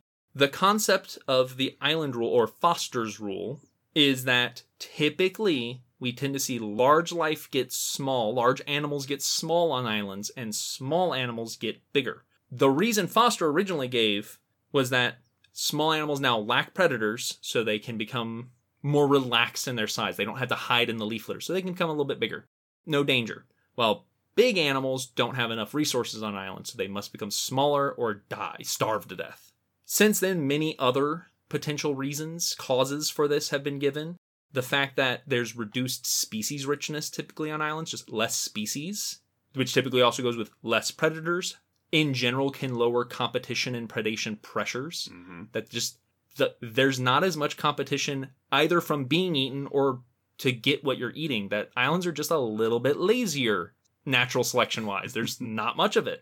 And we do see an extremely strong trend of unusually big animals and unusually small animals on islands. Like they're the record of that is very sound. Modern and fossil. Exactly. We've found extinct dwarf elephants, what seems to be dwarf dinosaurs. Mhm. We have also seen giant animals, giant uh, the goose that we mentioned in the news as Yeah, well. There are tons of fossil examples of large flightless island birds. Yep. There's the kakapo, which is the heaviest parrot today, an island bird. Uh, the pygmy chameleon is also Mm-hmm. island. Yep. And since it's Snake Month, I thought you might have some examples that fit this island exa- this island situation, David. I sure do. Yeah, there are numerous examples from multiple parts of the world of island dwarfism in snakes. Yeah. Where you see oftentimes a subset of a species. So a species that is found on a mainland and also on an island, and the ones that are on the island will tend to be smaller. And that is very common with insular dwarfism in general and is sometimes how it is defined in certain studies. It only counts as dwarfism or gigantism is if it, if it is compared to a mainland group of this species. Yes. This is known uh, here in North America. It's known on the other side of the world, for, for example, in tiger snakes. One of the best studied examples of this in the modern world is rattlesnakes in the Gulf of California. There are several islands with mainland rattlesnakes, at least a few different species of rattlesnakes that show dwarfism on islands. There is at least one example of a speckled rattlesnake population on a particular island that are bigger. Oh. So these rattlesnakes show both insular gigantism and insular dwarfism. that's cool. But what's really interesting is I read a couple of different studies that talked about how we see these trends in these rattlesnakes, but we don't see the same trends in other snakes on the same islands. Yep. So the colubrid snakes in these regions aren't following these same trends, which probably comes down to habitat and lifestyle. Studies have also documented that there tends to be a diet shift, that the shift from larger mainland rattlesnakes to smaller island rattlesnakes tends to correlate with a shift from eating mostly mammals to eating mostly lizards. Oh, makes sense. This is a trend that is found across a number of different snake species, that shift from mammals to lizards with the smaller size. And one of the papers I found also noted that large island snakes tend to correlate with the presence of colonies of nesting birds. So all sorts of factors from the lifestyle of the animals, the the competition for food, what food is available, reproductive habits have all been potentially correlated with whether different species of snakes get bigger, get smaller, or stay the same when a population of them makes it onto an island. Yeah, so even the island rule is extremely varied within a closely related group, like just snakes Yes. respond to it differently. And also, your point about the food availability being important to the snakes and whether we saw a change in their size also seems to be true in many other predators. With mammals, we see very different trends in the island rule between herbivores and carnivores. That herbivores tend to respond most heavily. Uh, one of the biggest effects was competition, whether there are other herbivores. Uh, and one of the driving forces there could be that you're in a much smaller size now, a much smaller area. So competition, if there are multiple herbivores, could be raised, and that having small and big herbivores is beneficial because now you can niche partition, and the big ones can eat higher up food, and the small ones can eat lower down food. And so you may see a stronger push in that because we do sometimes see gigantism in herbivores, though typically it's more common that we see herbivores get small on islands. But predators, competition, and area did not matter at all. It was only prey availability. That was the only thing that the study found to be consistently correlated with size change on islands and predators. In mammalian predators. mammalian predators. Which is interesting because one of the studies that I read about the snakes found that there was a potential correlation between island size and the body size in certain island snakes. yes. Which goes back to the point that it's going to be different in every case. Yeah, a, a endothermic warm-blooded mammal and a ectothermic cold-blooded snake are not going to react to the same Oh, yeah. environment the same way, even if they're both predators. And also the potentially a difference between active hunting and ambush hunting. Yep. So who knows how many different lifestyle choi- factors are part of this phenomenon. Absolutely. We also find some weird situations with like plants. Oh yeah. There have been studies on how plants respond to islands. are there island giants and dwarves among plants? Kinda. Okay. So it has been an idea that's been around for a while. Darwin noted that many island trees seem to be derived from continental herbaceous plants, and that they may have become more tree like to compete for sun on the island. Gotcha. So they- they, were more shrubby or bushy Yes, on the mainland and then they become trees on the islands. exactly. So that could be considered island gigantism in plants. sure. A study that looked at different dimensions of different parts of the plants did find correlation. It does seem that plant stature and leaf area follow the island rule, but the seed size does not. Oh. So not all aspects of the plant are changing the same way on islands. Gotcha. There are also some exceptions, not just situations where an animal doesn't change its size, but where they change it in the wrong direction. Where there are some large mammals that seem to have gotten bigger on islands. Kodiak bears were cited as an example. Oh yeah. Yep. and uh, an extinct Crete deer that was larger on an island than the mainland cousins, as well as a couple as a few species of mammals that were small, mice and a little small marsupial that got smaller on an island. So this along with just a lot of vagueness as to really how reliable how how reliably often is this happening has brought a lot of questioning onto the validity of the island rule. Right. Is this really a rule? Yeah, can we really say that I, the island rule or Foster's rule is a rule or is it just something that happens sometimes? Right. Sometimes life on an island tends to get much smaller or bigger than its mainland cousins. And so people have been debating this for the last 50 years since it was first proposed. Another point that many have made is that what large and small mean are not always properly defined. Yep. So what what exactly do you mean by that? How much larger is large? It, does it have to be outside of their potential size range on the mainland or does it just have to be at the upper end of it? Like what do you mean they're larger? And does it need to be a consistent amount of largeness or smallness for us to call it a rule? One study I found from 2018 took a very different approach. Instead of looking at the actual animals, looked at the studies on the island rule. They reassessed and evaluated and kind of, you know, took a critical view of studies on the island rule. 143 relevant studies. They found, according to the studies, only about 50% of those supported the island rule. Only 50% actually came out saying, we find support. While many authors will be quoted saying that that 59% of studies show support. So the actual, when actually counting, the percentage seems to be a good bit lower than what many authors claim there is. They then looked at something called harking, which is a term that means hypothesizing after the results are known. Mm. Basically, adjusting or coming up with new hypotheses after the results come in. You go, oh, well, now that we see that, these new hypotheses all make sense. Right. Which can be fine because that can give you lots of really good ideas, but you need to state clearly what hypotheses you had beforehand and which ones you had afterward. Because if you present those new hypotheses as some of your originals, it may seem like it gives extra support that your study was testing that to begin with, which is misleading and can adjust how our understandings for the support of a big rule, a big evolutionary trend like this. For the island rule in particular, if they f- are studying an animal not intending to look at the island rule and it doesn't follow it, they're probably not even going to think of the island rule. They're not going to say, and it does not follow the island rule. Right.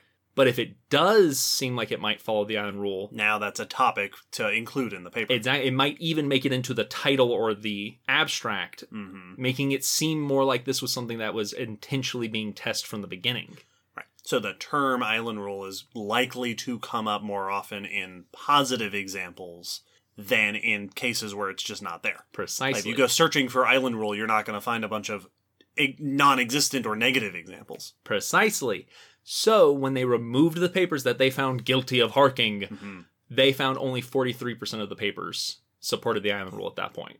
Interesting. So at this point, it looks like a majority of papers on it actually don't show significant support for it being a consistent, regular evolutionary trend that we can really say is solid. Right. Now, this, of course, doesn't mean that it doesn't happen. No. Of course, it happens. we just listed a whole bunch of examples Yes, of it we happening. See it happening.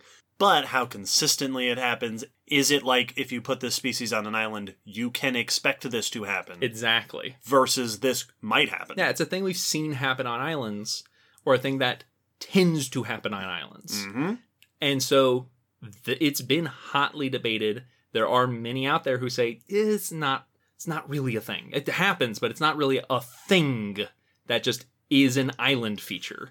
Yeah. Like so that is still being discussed to this day. It's been discussed for the last 50 years, so it's not, nowhere near the end.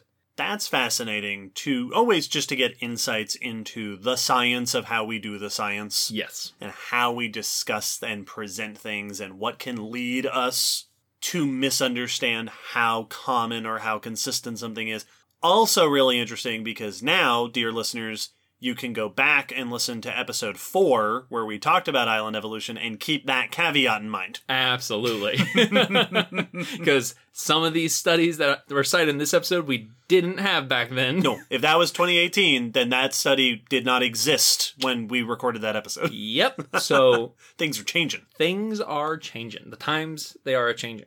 But this is also not the only trend when it comes to body sizes of animals. Not the only rule. Not the only rule. There are other rules that have been noted and stated for when we see things get big and small. And we will discuss those after the break.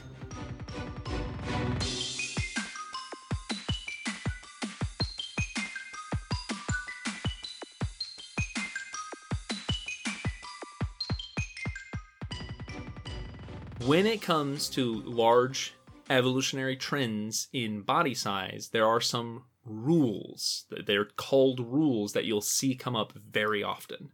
Specifically, Cope's rule, Allen's rule, and Bergmann's rule. I've heard of all of those. Yep. These are rules that basically are describing common trends in how animal life responds to, depending on which rule, different aspects of either time or location and how it affects their body size. Now, as we just mentioned with the island rule, there are caveats, and none of these rules are absolute, that this is just has to happen. Yep. Some of them, in fact, contradict each other. Yes, they do. but to give you a brief definition of each, and then we'll take a slightly deeper dive into them. Cope's rule, named after Edward Drinker Cope. Episode 58, one of the guys in the Bone Wars. Yep, but uh, I believe was never actually stated by Cope. It was named after observations Oh, interesting. Cope made, but wasn't actually quoted from quote Cope. This postulates, this gives the idea that lineages, groups of life, tend to get bigger over evolutionary time. That effectively, if you look at a group, you know, take any group of animal life, that at the beginning of their evolutionary history, when we first see them show up in the fossil record, they will be smaller than we will tend to see them later on in their evolutionary history. 10, 20, 50 million years later, they will be bigger. Yes, and that that will continue. This is one that is, of course, a very broad statement. Yes, and which we've already contradicted in this episode. Yep. but there is a lot of research on it, so we'll look into that. But quickly, just to give you the other rules so you can have them in your mind, because these overlap as well and are often talked about in relation to one another. Allen and Bergmann's rule both deal with where animals are on the planet or what environments they're in. Bergmann's rule, named after German biologist Carl Bergmann, when they stated it back in 1847, says that broadly distributed groups, populations in colder areas will tend to be larger than the populations in warmer areas. That if you have a group of animals spread out across the planet, the smallest ones are going to tend to be in the warmer areas, and the largest ones are going to tend to be in the colder areas. Sometimes you'll see this linked to latitude. How close or far from the equator are they? As to smaller things near the equator, bigger things farther from the equator. But originally and officially, it is temperature that Bergmann's rule deals with. Allen's rule is using the same measure of temperature or sometimes latitude, but is instead looking at limb length. And so you'll see these two side by side. We won't be talking about Allen's rule as much in this episode because it doesn't actually deal with body size, Mm-hmm. but it is dealing with the same scenarios as Bergmann's, identical, but is instead saying that animals in warmer areas tend to have thinner extremities, while animals in colder areas tend to have thicker extremities. Both of those are dealing with retaining heat in cold areas and not overheating in hot areas. Yes. The more mass you have, the more heat you retain, and the less surface area you have, so you don't cool off as quickly in a cold area, but you'd overheat more easily in a hot area, so thinner, smaller makes you much easier to keep cool.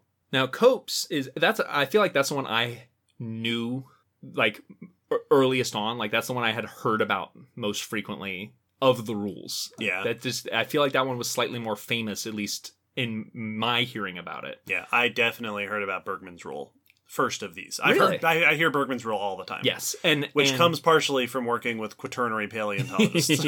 which makes sense. And Bergmann's does have a lot of solid support for it, so we'll get into that. Mhm. Cope's rule, one of the issues with Cope's rule is while even if we take the the suggestion at face value, why it's happening hasn't been answered. Why would animal lineages trend bigger and bigger over time? Exactly. One of the original suggestions is just that the originators of groups, the, the earliest ancestors, tend to be small. Right.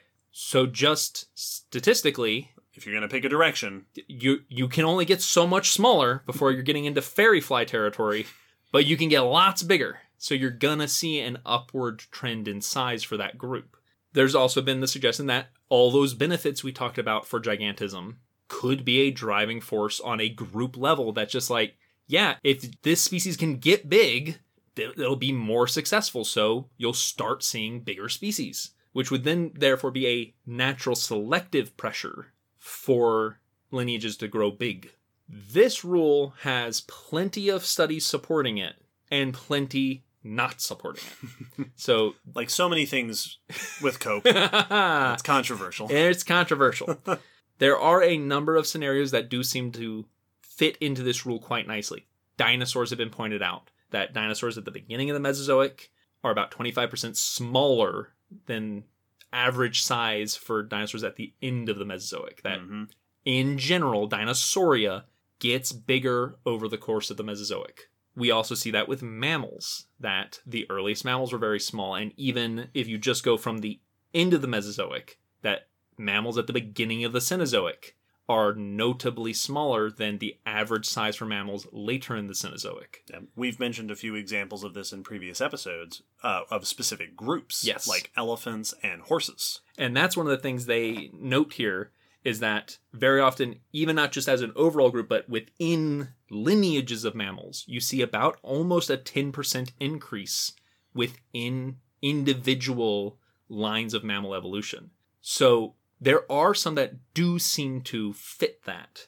There's even some contradictory ones that you wouldn't expect to fit, but do. Mesozoic birds also showed a general increase in size, even though flight would seem, like you were saying, to not necessarily trend with that. Yes, and even though they started out, it seems, by getting small, after that, you can see a trend in increase in size. Uh, Exactly. that's also true of pterosaurs. Pterosaurs got bigger Yes. and bigger over time. So we see lots of groups do this, but many have said, yes, that's happening. But if it is just that the originator was small, well, it, it, then that's not really an evolutionary trend.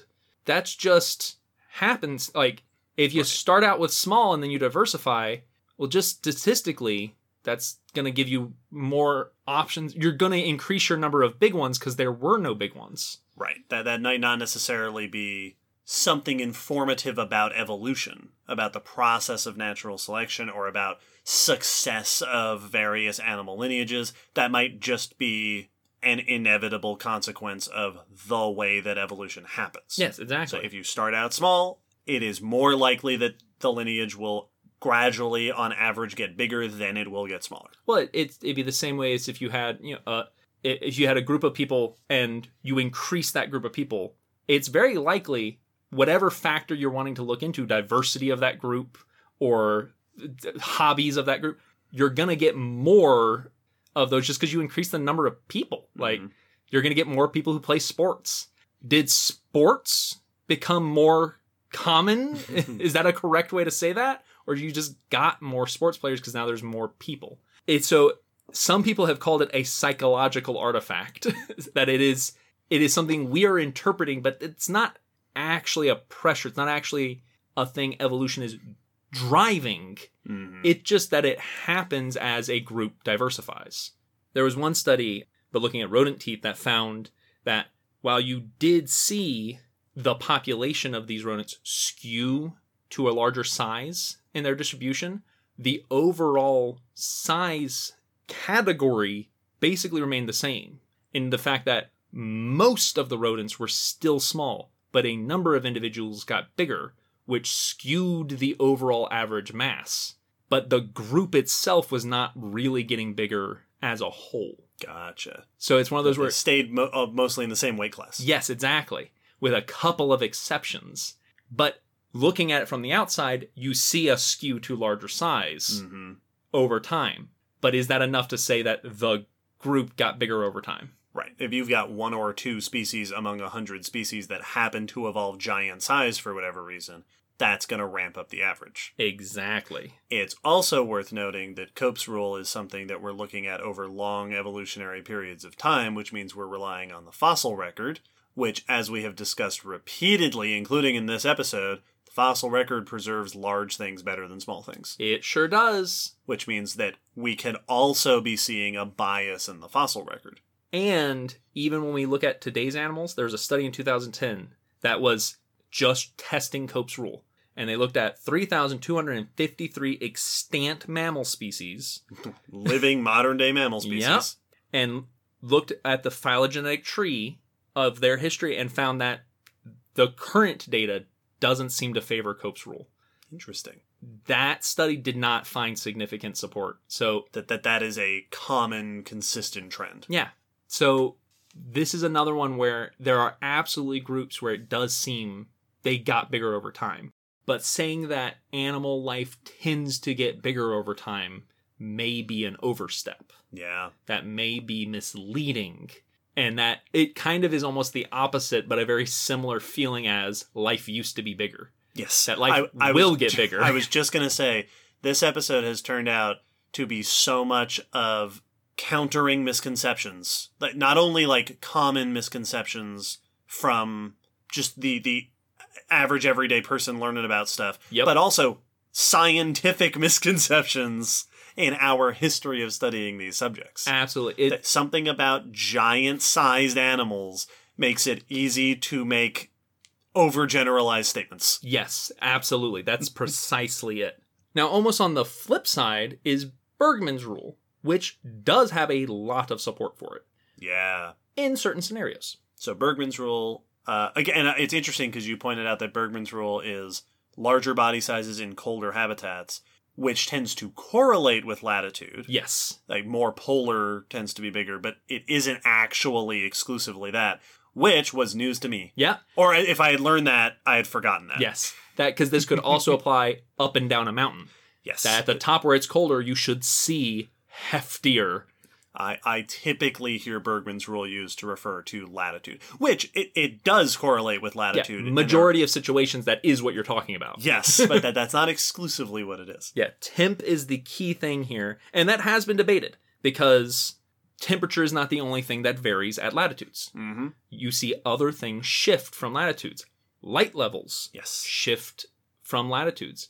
Temperature shifts, but along with that, often food productivity. Yes. So if, if light and temperature are changing, then plants are changing. Yeah, so there have been those who've said, okay, we're not arguing with the trend, but is the reason you're giving the correct reason? Right.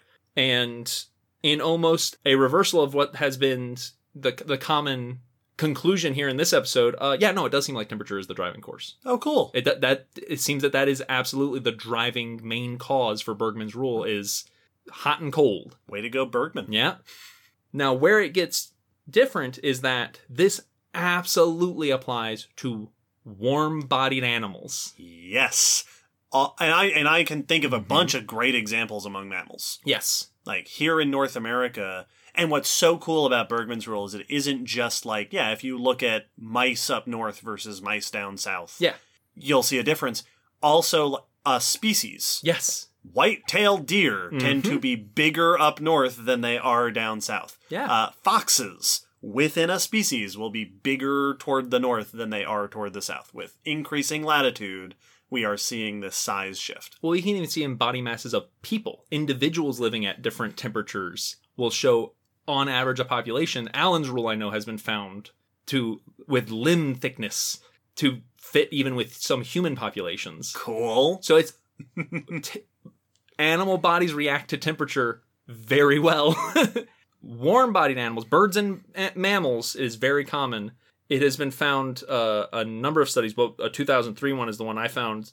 Said looked at 94 species of bird and 143, 49 species of mammal, and found that over 72% of the birds and 65% of the mammals followed Bergmann's rule extremely well Cool. where you get the gaps in this rule is when you look at ectotherms or cold bodied reptiles and invertebrates, Yeah. things that aren't maintaining their own body heat and therefore don't have a reason to main- to retain it, but also need to get it from outside. Yes.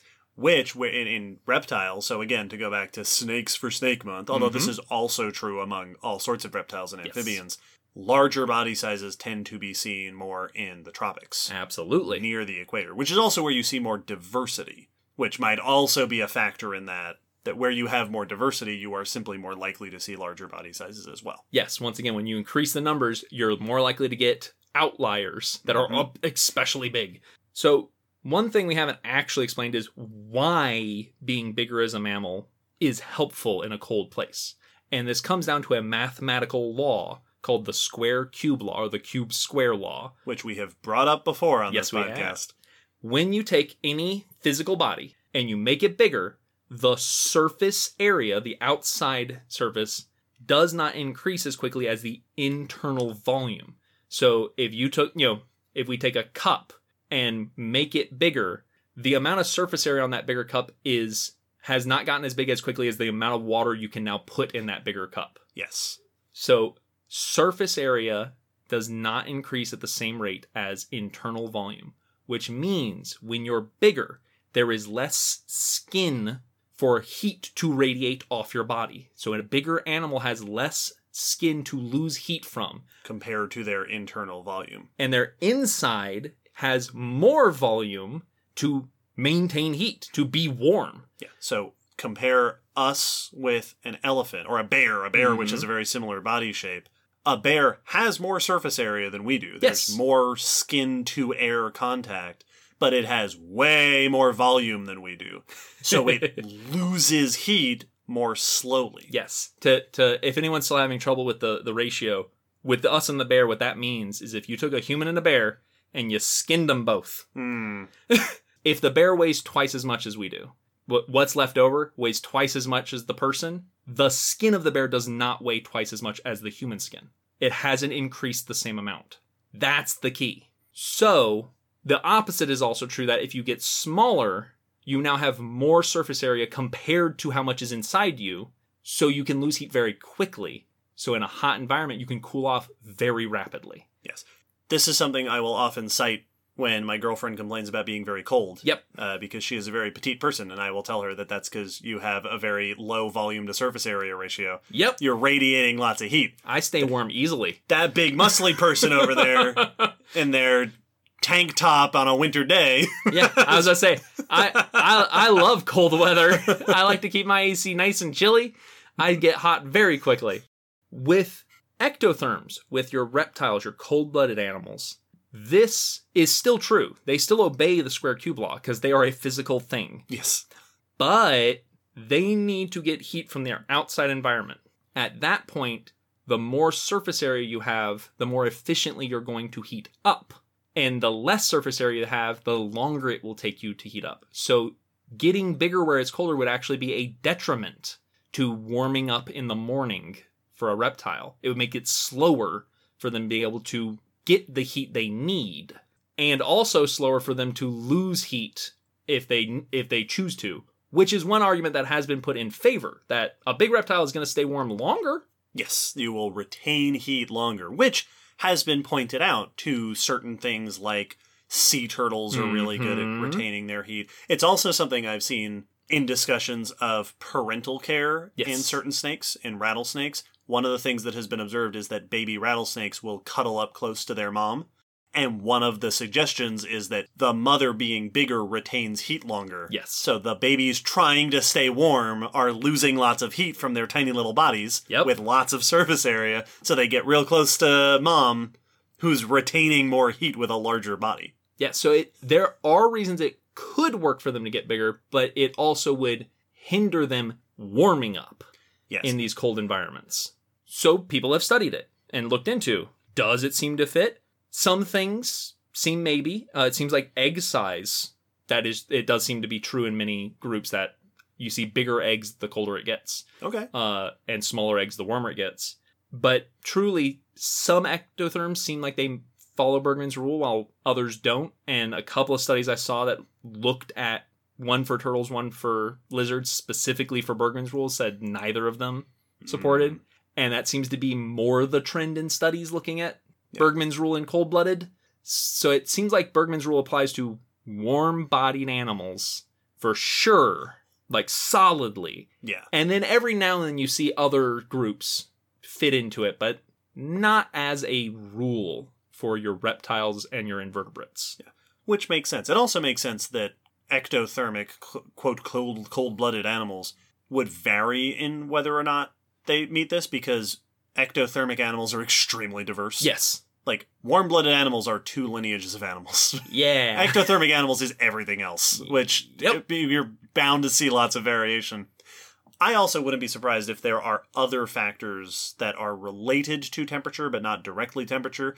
For example, just to name the one that comes to mind first, snow. I can only imagine snow is awful for ectothermic animals. yeah. Well, and also I don't like snow. uh tiny animals. And tiny animals. If you're big, you can plow through a snowbank. If you're small, you need to burrow underneath it or not Yes. go through it. So if you're a snake, even if potentially you could be bigger and do okay farther north, there may be environmental factors. It's like, well, maintaining this low diversity and small size helps us hide from the snow better. And that's just an example off the top of my head. I'm not citing any No. empirical data to support. This is just me having a vendetta against snow. Well, and it's it's also a very good point that the drivers for warm-blooded animals might not be the same drivers for cold-blooded animals. Mhm.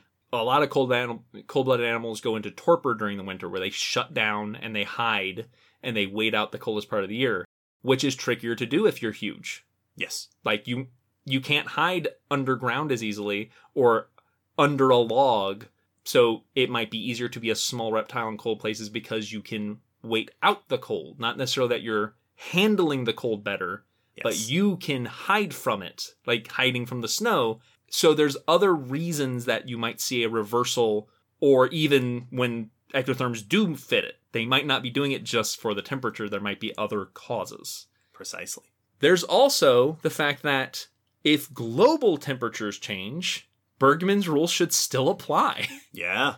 And with our warming world right now, we are seeing that, yeah, a number of animals are just getting smaller generally, globally. hmm We also talked about this in episode 103 about the Paleocene Eocene thermal maximum, where Mm-hmm. we saw that global temperatures rose relatively quickly, not like modern day quickly, but you know, for for Earth normally. It was cute back then. Relatively quick, relatively quickly, and we saw a lot of diminished sizes in especially mammal species. Absolutely. It's famously noted in horses. Two recent studies in 2019 and 21 looked at North American migratory birds and Amazonian birds, respectively. Both were long term studies. They may have been related to the same gathering of data, but four decades of info Wow. in these two populations of birds. The North American looking at 70,716 individuals from 52 different species wow. and I didn't get an individual number, but 77 species from the Amazon, all of which have shown a decrease in overall body size over the last four decades. Wow. Which is totally what Bergmann's rule would predict. Oh, yeah. They've also shown many of them, not as conclusively as the body size, but still quite regularly, a increase in wing length compared to body size. Hey. which may be to be more efficient. This was much more in the migratory birds than the Amazonian ones. If your body size is decreased, your energy consumption for migrating has increased because you're not you're smaller. It's more distance compared to you, so longer wings will continue their ability to migrate. Yeah, bigger body size in birds is better for long flights, for Yep. soaring, for staying up there. Interesting.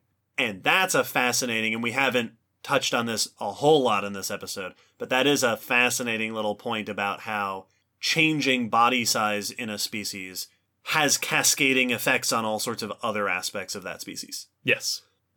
If a species gets larger, that changes what you need for locomotion. It is why walking animals at large sizes tend to converge on those column like legs, legs directly under the body, because that's kind of what you need after a certain size.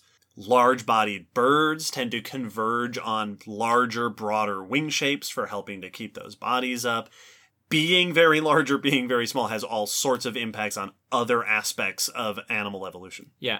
Physics doesn't scale. You can't just make something the size of an elephant but shaped like a mouse because it's going to collapse under its own weight and not be able to move very well because its legs are not able to handle that much mass. Yeah. So we see some major trends. We also see Bergmann esque trends in plants, but not the same.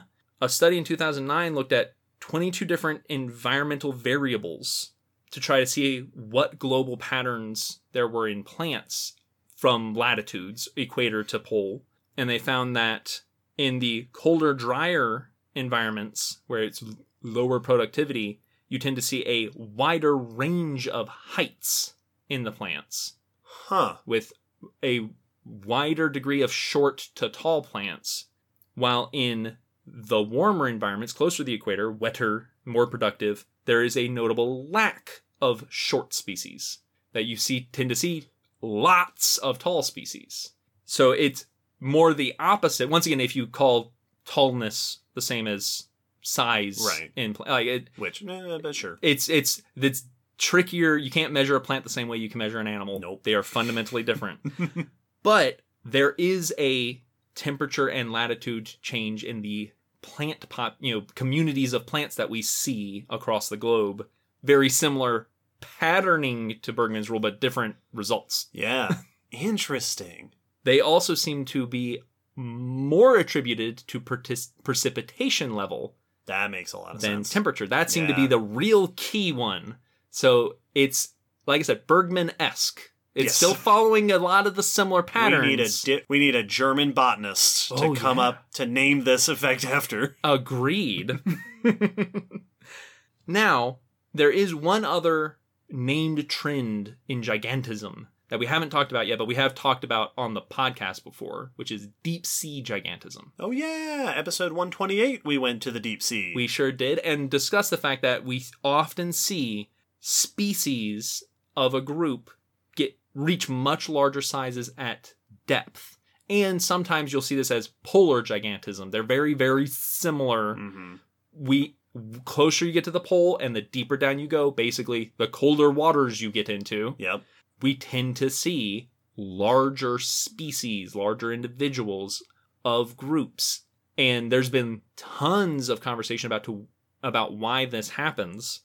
The cold water aspect of it has often been attributed to oxygen levels. That colder waters can dissolve higher amounts of oxygen. Yeah. Cold water can hold more oxygen. It's just because it's less active, it's not going to bump the oxygen out of the water as quickly as warm water would. But there has been research that has found that oxygen levels in water does not correlate with oxygen accessibility Mm. In So water. it's not quite like those giant insects of the Carboniferous. Exactly. That's actually specifically what one study in 2013, which was titled Why Polar Gigantism and Paleozoic Gigantism Are Not Equivalent. oh man, I am just as smart as whoever wrote that. yep.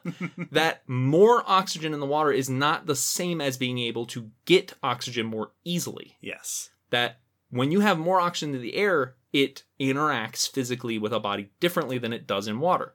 Air and water are fundamentally different. That they sure are. Yep. So more oxygen means bigger arthropods, bigger invertebrates on land. That doesn't seem to coordinate with in water the same way. What one finding suggested is that it may still be in response to oxygen, because oxygen really does seem to be the, the factor that trends with the size in these situations. But maybe it's not that they're getting more oxygen, maybe it's that they're dealing with more oxygen. Oxygen can be toxic at too high of levels.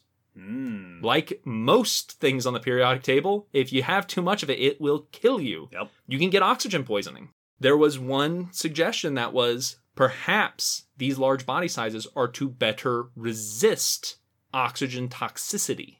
Oh man. More body is harder to poison Yes. because you because you're denser. There's more of you. Yeah, it diffuses throughout the body more Yeah. than It- being concentrated in a tiny body. chemicals. It takes more chemicals. That's why the we take more tranquilizer to take down a big animal than a little itty bitty one. Yep. So they might be big to resist the higher levels of oxygen and not get poisoned by it. Interesting.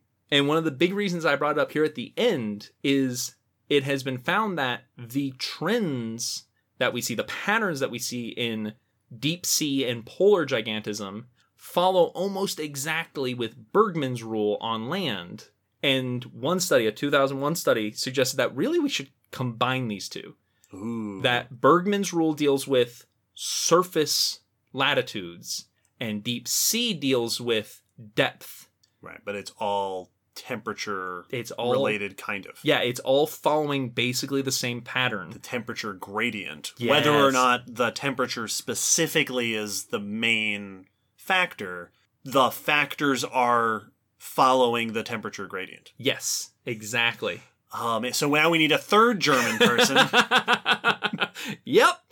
So there are a bunch of patterns of gigantism, particularly. Insular dwarfism is really the one example of patterned dwarfism that we tend to Right. see. I you could also argue, I suppose, that just the Bergmann's rule includes both. Exactly. Yes. Right. Bergmann typically the way we say it is you are bigger in the colder Mhm. areas or in the higher latitudes. But a hotter Earth is also smaller animals. And if, you know, I mentioned the foxes and bears do this and deer do this here in North America, if that population started up north, Yes. then the evolutionary trend we're seeing is dwarfing. Yeah. Is miniaturization as they move down south. Exactly. So there are a bunch of patterns that have been noticed, some more solid than others, some solid in certain scenarios, while not in others. And the bottom line is what causes animal life to get big or small basically depends on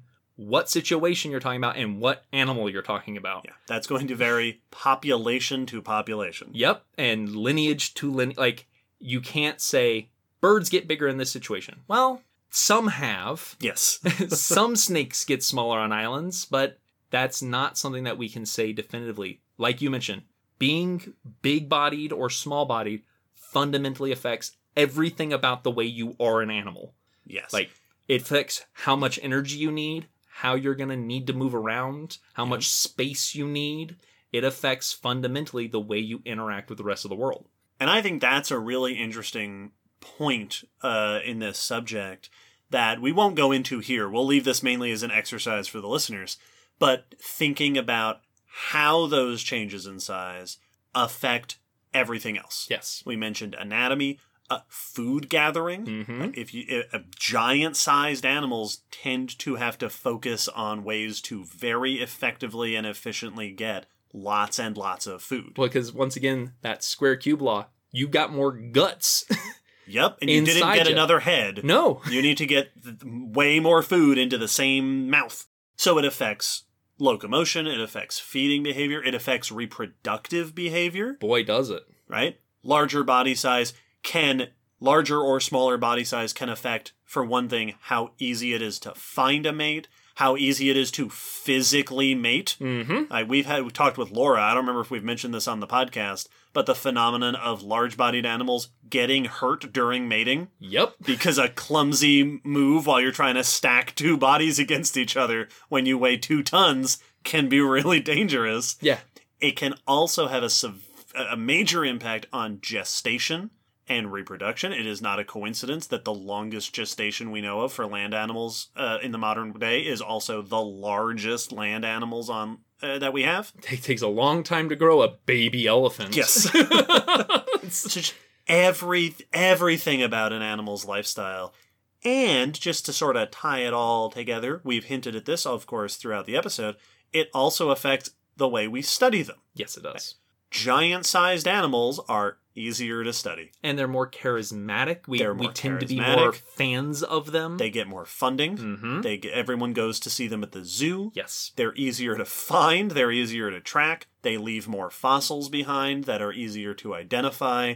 It is very rare, for example, over the last hundred years, that scientists have gone, hey, we discovered a new species of one ton animal. Yep. No, but we've discovered tons of new species of tiny, tiny, tiny little animals. Well, and uh, I think of this often when like different animals are compared in in how you know good they are at something, and what will often get ignored because a thing I noticed while taking notes is I found many lists of benefits of being big. Mm-hmm. I did not actually come across a written list of the benefits of being small. It's just the opposite. Yeah, we knew it because we've been studying it, but I did not find that written on any of the studies, which I think is ignoring the fact that, well, there's obviously huge benefits of being small because most life is small. Yes. In fact, most life is very small. Yeah, like the giants are the outliers. Mm-hmm. That is an oddity. Vast majority of life is extremely small. So obviously that's the beneficial way to be because otherwise most of life probably wouldn't be doing it. Right. like it is an extremely successful. Most biomass on the planet is tiny about most animal biomass is tiny animals, mm-hmm. but we get stuck on looking at why are those things big? How is that beneficial? And we forget that well obviously it's beneficial to be small because they're doing great. And I think that that uh, there's all sorts of reasons for that. One that it's just always useful to point out Yep. is probably we focus so much on the benefits of being big for the same reason that we tend to focus so much on the benefits of being warm-blooded, Yep. even though there's tons of great benefits to being cold-blooded, and that we focus on the benefits of, for example, being omnivorous, Yep. even though there are tons of great benefits to being herbivorous or carnivorous, because we are, at the end of the day, extremely selfish. Oh yeah. we are very self centered, not like as individuals, although some of us, but like we we experience the world through the filter of our own personal lifestyle and behavior and our personal lifestyle behavior experience is that of humans yes. and we are warm-blooded we are very big Oh yeah. we are quite large animals Like and even within this context of gigantism, we are one of the biggest primates. oh yeah Like we're not the biggest No. but we are way up there we are way bigger. Like you have gorillas and orangutans and us at the top end, and then everything else we are notably larger. Like yes even a big chimpanzee, I'm obviously in a higher weight class than a big chimpanzee. So we are con- you could consider us giant apes. Like, Or at least that apes are giant monkeys. yes, and exactly. we are among them. yes, But, like, exactly. yeah, we we are big. We're big animals. So at this this epi- I love that this episode. One of the themes that sort of emerged in this episode was identifying evolutionary trends and identifying biases in how we study these trends and in how we interact with these. And one of the most important biases, uh, always, of course, is that we are but humans. Yep. The only one species is studying all the rest. Yep. it's yeah. Imagine the conclusions that croc and snake scientists would come to. Yes. It can be very satisfying to say here is the rule. hmm but it, it is often a bit too broad of a brush, or at least we need to be careful. Uh, Mm-hmm. one study was talking about Cope's rule said any study ascertaining support for Cope's rule must be very careful. Yeah. And that's basically the rule with all of these. If you're going to try to make a statement of what life does, you need to be very aware of potential biases and potential contradictions. Yes. That, I think, is a great scientific rule to keep in mind, except, of course, in the cases where it doesn't apply. Yes. now that will end our conversation on gigantism and dwarfism in the evolutionary record, but we still have one section left, which is our patron question. Hey, we sure do. Every episode, we like to answer a question from one of our patrons, which, if you sign up on our Patreon at a certain level, you can send us these that we will answer on episode. Now, we had one that would have been perfect for this episode. Yes. Daria asked Are plants also affected by island dwarfism and gigantism? Perfect patron question for this episode. Great question, Daria. In fact, so good we already answered it. Yes, that was early. Rewind. Yeah, listen to that. The answer is kind of a little bit. Some parts of the plant seem to, Kind of, sort of, maybe. but other parts, the seeds don't seem to care whether they're on an island. So we have another question. Yes. From Daria. this is the this is the backup question. Daria asks, if we continue to live in a high carbon dioxide planet, what changes do you think humans might evolve? And at what point would we consider us a different species? And Fair. corollary to that, do you think we have already had some changes to our bodies due to Oh. increasing levels of carbon dioxide? Very good question. Very interesting concept. Uh, Fascinating. I picked this one because it goes very well with Bergmann's rule on the warming planet, where that does not deal with having to breathe more CO2, but the more CO2 is part of what's causing the warming planet. yes, those so go hand in hand. You can't separate one from the other. As far as how it would affect us, the issue with us peoples is we are very good at adjusting the environment around us. hmm So like if you like if you have a group of people move up to you know m- move all the way down to Antarctica, it's not likely that even many generations from now we would see a huge effect of Bergmann's rule because they have heaters Right. and warm clothes. Like we've adapted our tools instead of our bodies for the most part. Now, that being said, we do see variation in different populations. Even in modern day, Yes, we do. we'll see variations between, for example, industrial nations and other nations in just our physiology and lifestyle changes and such. So we would absolutely see a shift over the long run. You know, wh- whenever we're able to, you know, if we make it there, whenever we're able to look back on the hundreds of, you know, millions of years of human civilization. I wonder if we would get smaller, Yeah, not only because temperature increase, but also because higher CO2 in the atmosphere would mean a lower relative amount of oxygen in the Yeah. atmosphere. yep, yep. And less oxygen could also impact body size, as we've discussed, or potentially other features of our physiology. Absolutely. And so that could definitely f- fall into it. Now, to my knowledge, most mammals have not seemed to trend with oxygen uh, Mm. in their size. They they never seem to sync up, at least in any of the studies I looked at. Makes sense. But absolutely, temperature could have that effect. We could also see some effect on you know how our lungs take up the air. You know, our blood takes up the air because Mhm. our blood and lungs are very specialized, very adapted for the atmosphere we evolved in.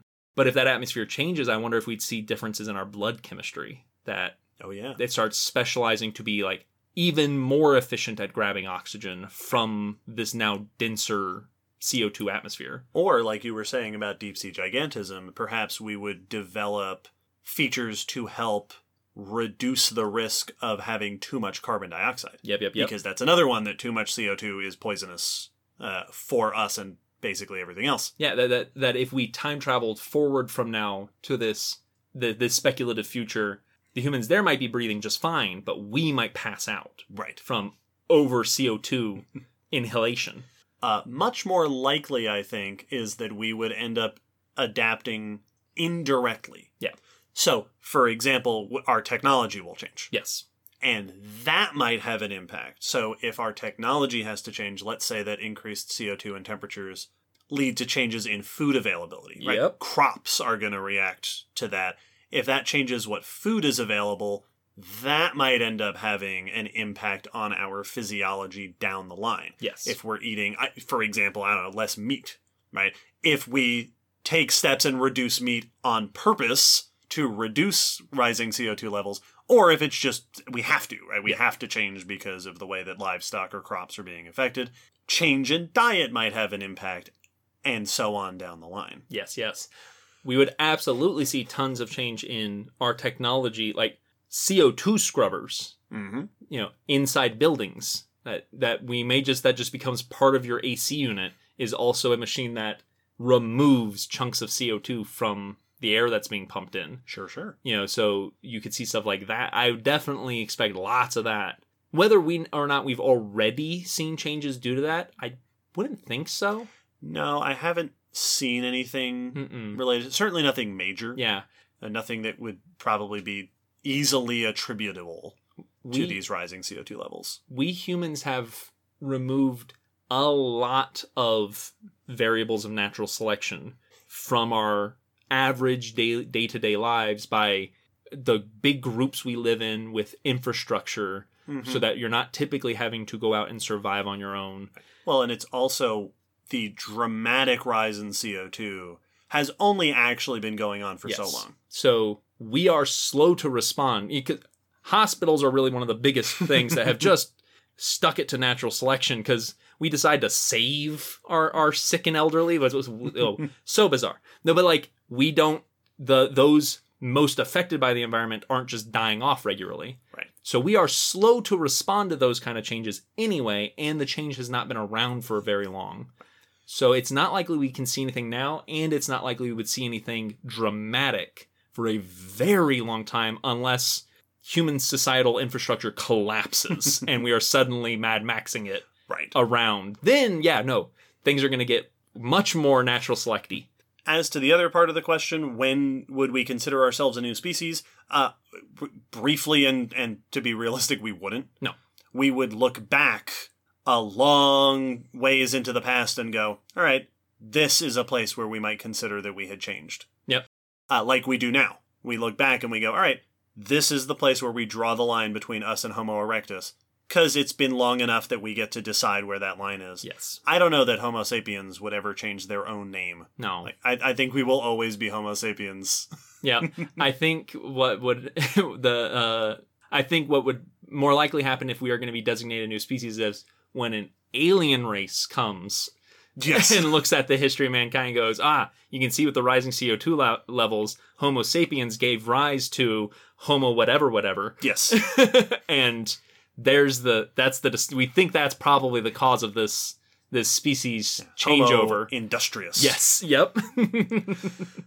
Excellent questions. Really fun to think about. Tons of fun. I love those those speculative questions. And with that, we can start wrapping things up. This has been appropriately a big episode. Oh yeah. Oh yeah.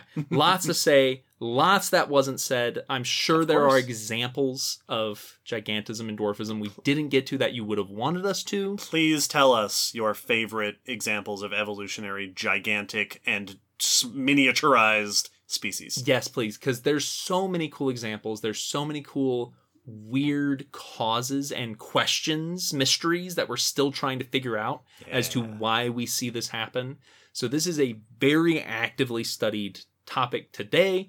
just like you mentioned with the islands episode, it is very likely that down the line, if we revisit this topic, there will be extremely new views Yes. that will we could more save updates. hmm So let us know what your favorites are. Let us know if you have questions or if there's more aspects of this topic you want us to talk about. And of course, let us know if there's other topics you'd like to hear us discuss on the podcast. Go down in the episode description to find all the ways to contact us. Also, hey, there's a week left to Snake Month. Yeah. So if you want to engage in the Snake Month stuff on social media, on Discord, if you want to join our limited time tier on Patreon, the Snakes and Crocs tier, it'll be up for just a little bit longer. Check all that stuff out. Absolutely. Thanks again to our new patrons and the requesters for this episode. And to you for listening. You know who you are. Yeah, yeah, no, you know. and as usual, we release episodes every fortnight. So check back in, see if that episode, see if this episode is in truly a example of gigantism I mean, among. I I do track our all of our Yeah. numbers and stats and stuff, and I can tell you that this podcast definitely follows a trend of gigantism. oh yeah, do we follow Cope's We rule? follow yeah, our episodes definitely follow Cope's rule. yeah. Well, you know, hey, the island evolution episode was probably like an hour and 40 minutes long. well, hey, there's an the debate continues. More support. This is this is the one.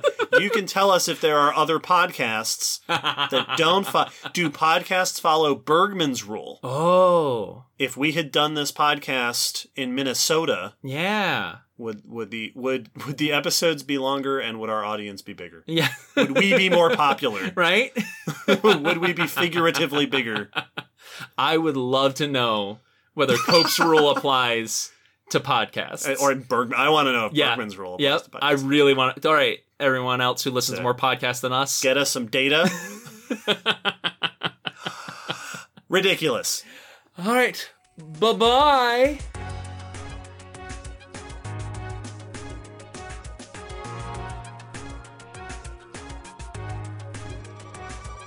Thanks for listening to the Common Descent podcast. You can follow us on Facebook, Twitter, YouTube, and check our WordPress blog for pictures and links after each episode. Huge thanks to our patrons whose support helps keep this podcast running and who get access to bonus goodies on Patreon. The song you're hearing is called On the Origin of Species by Protodome, which we found at ocremix.org. Thanks again for listening. We hope you'll join us next time.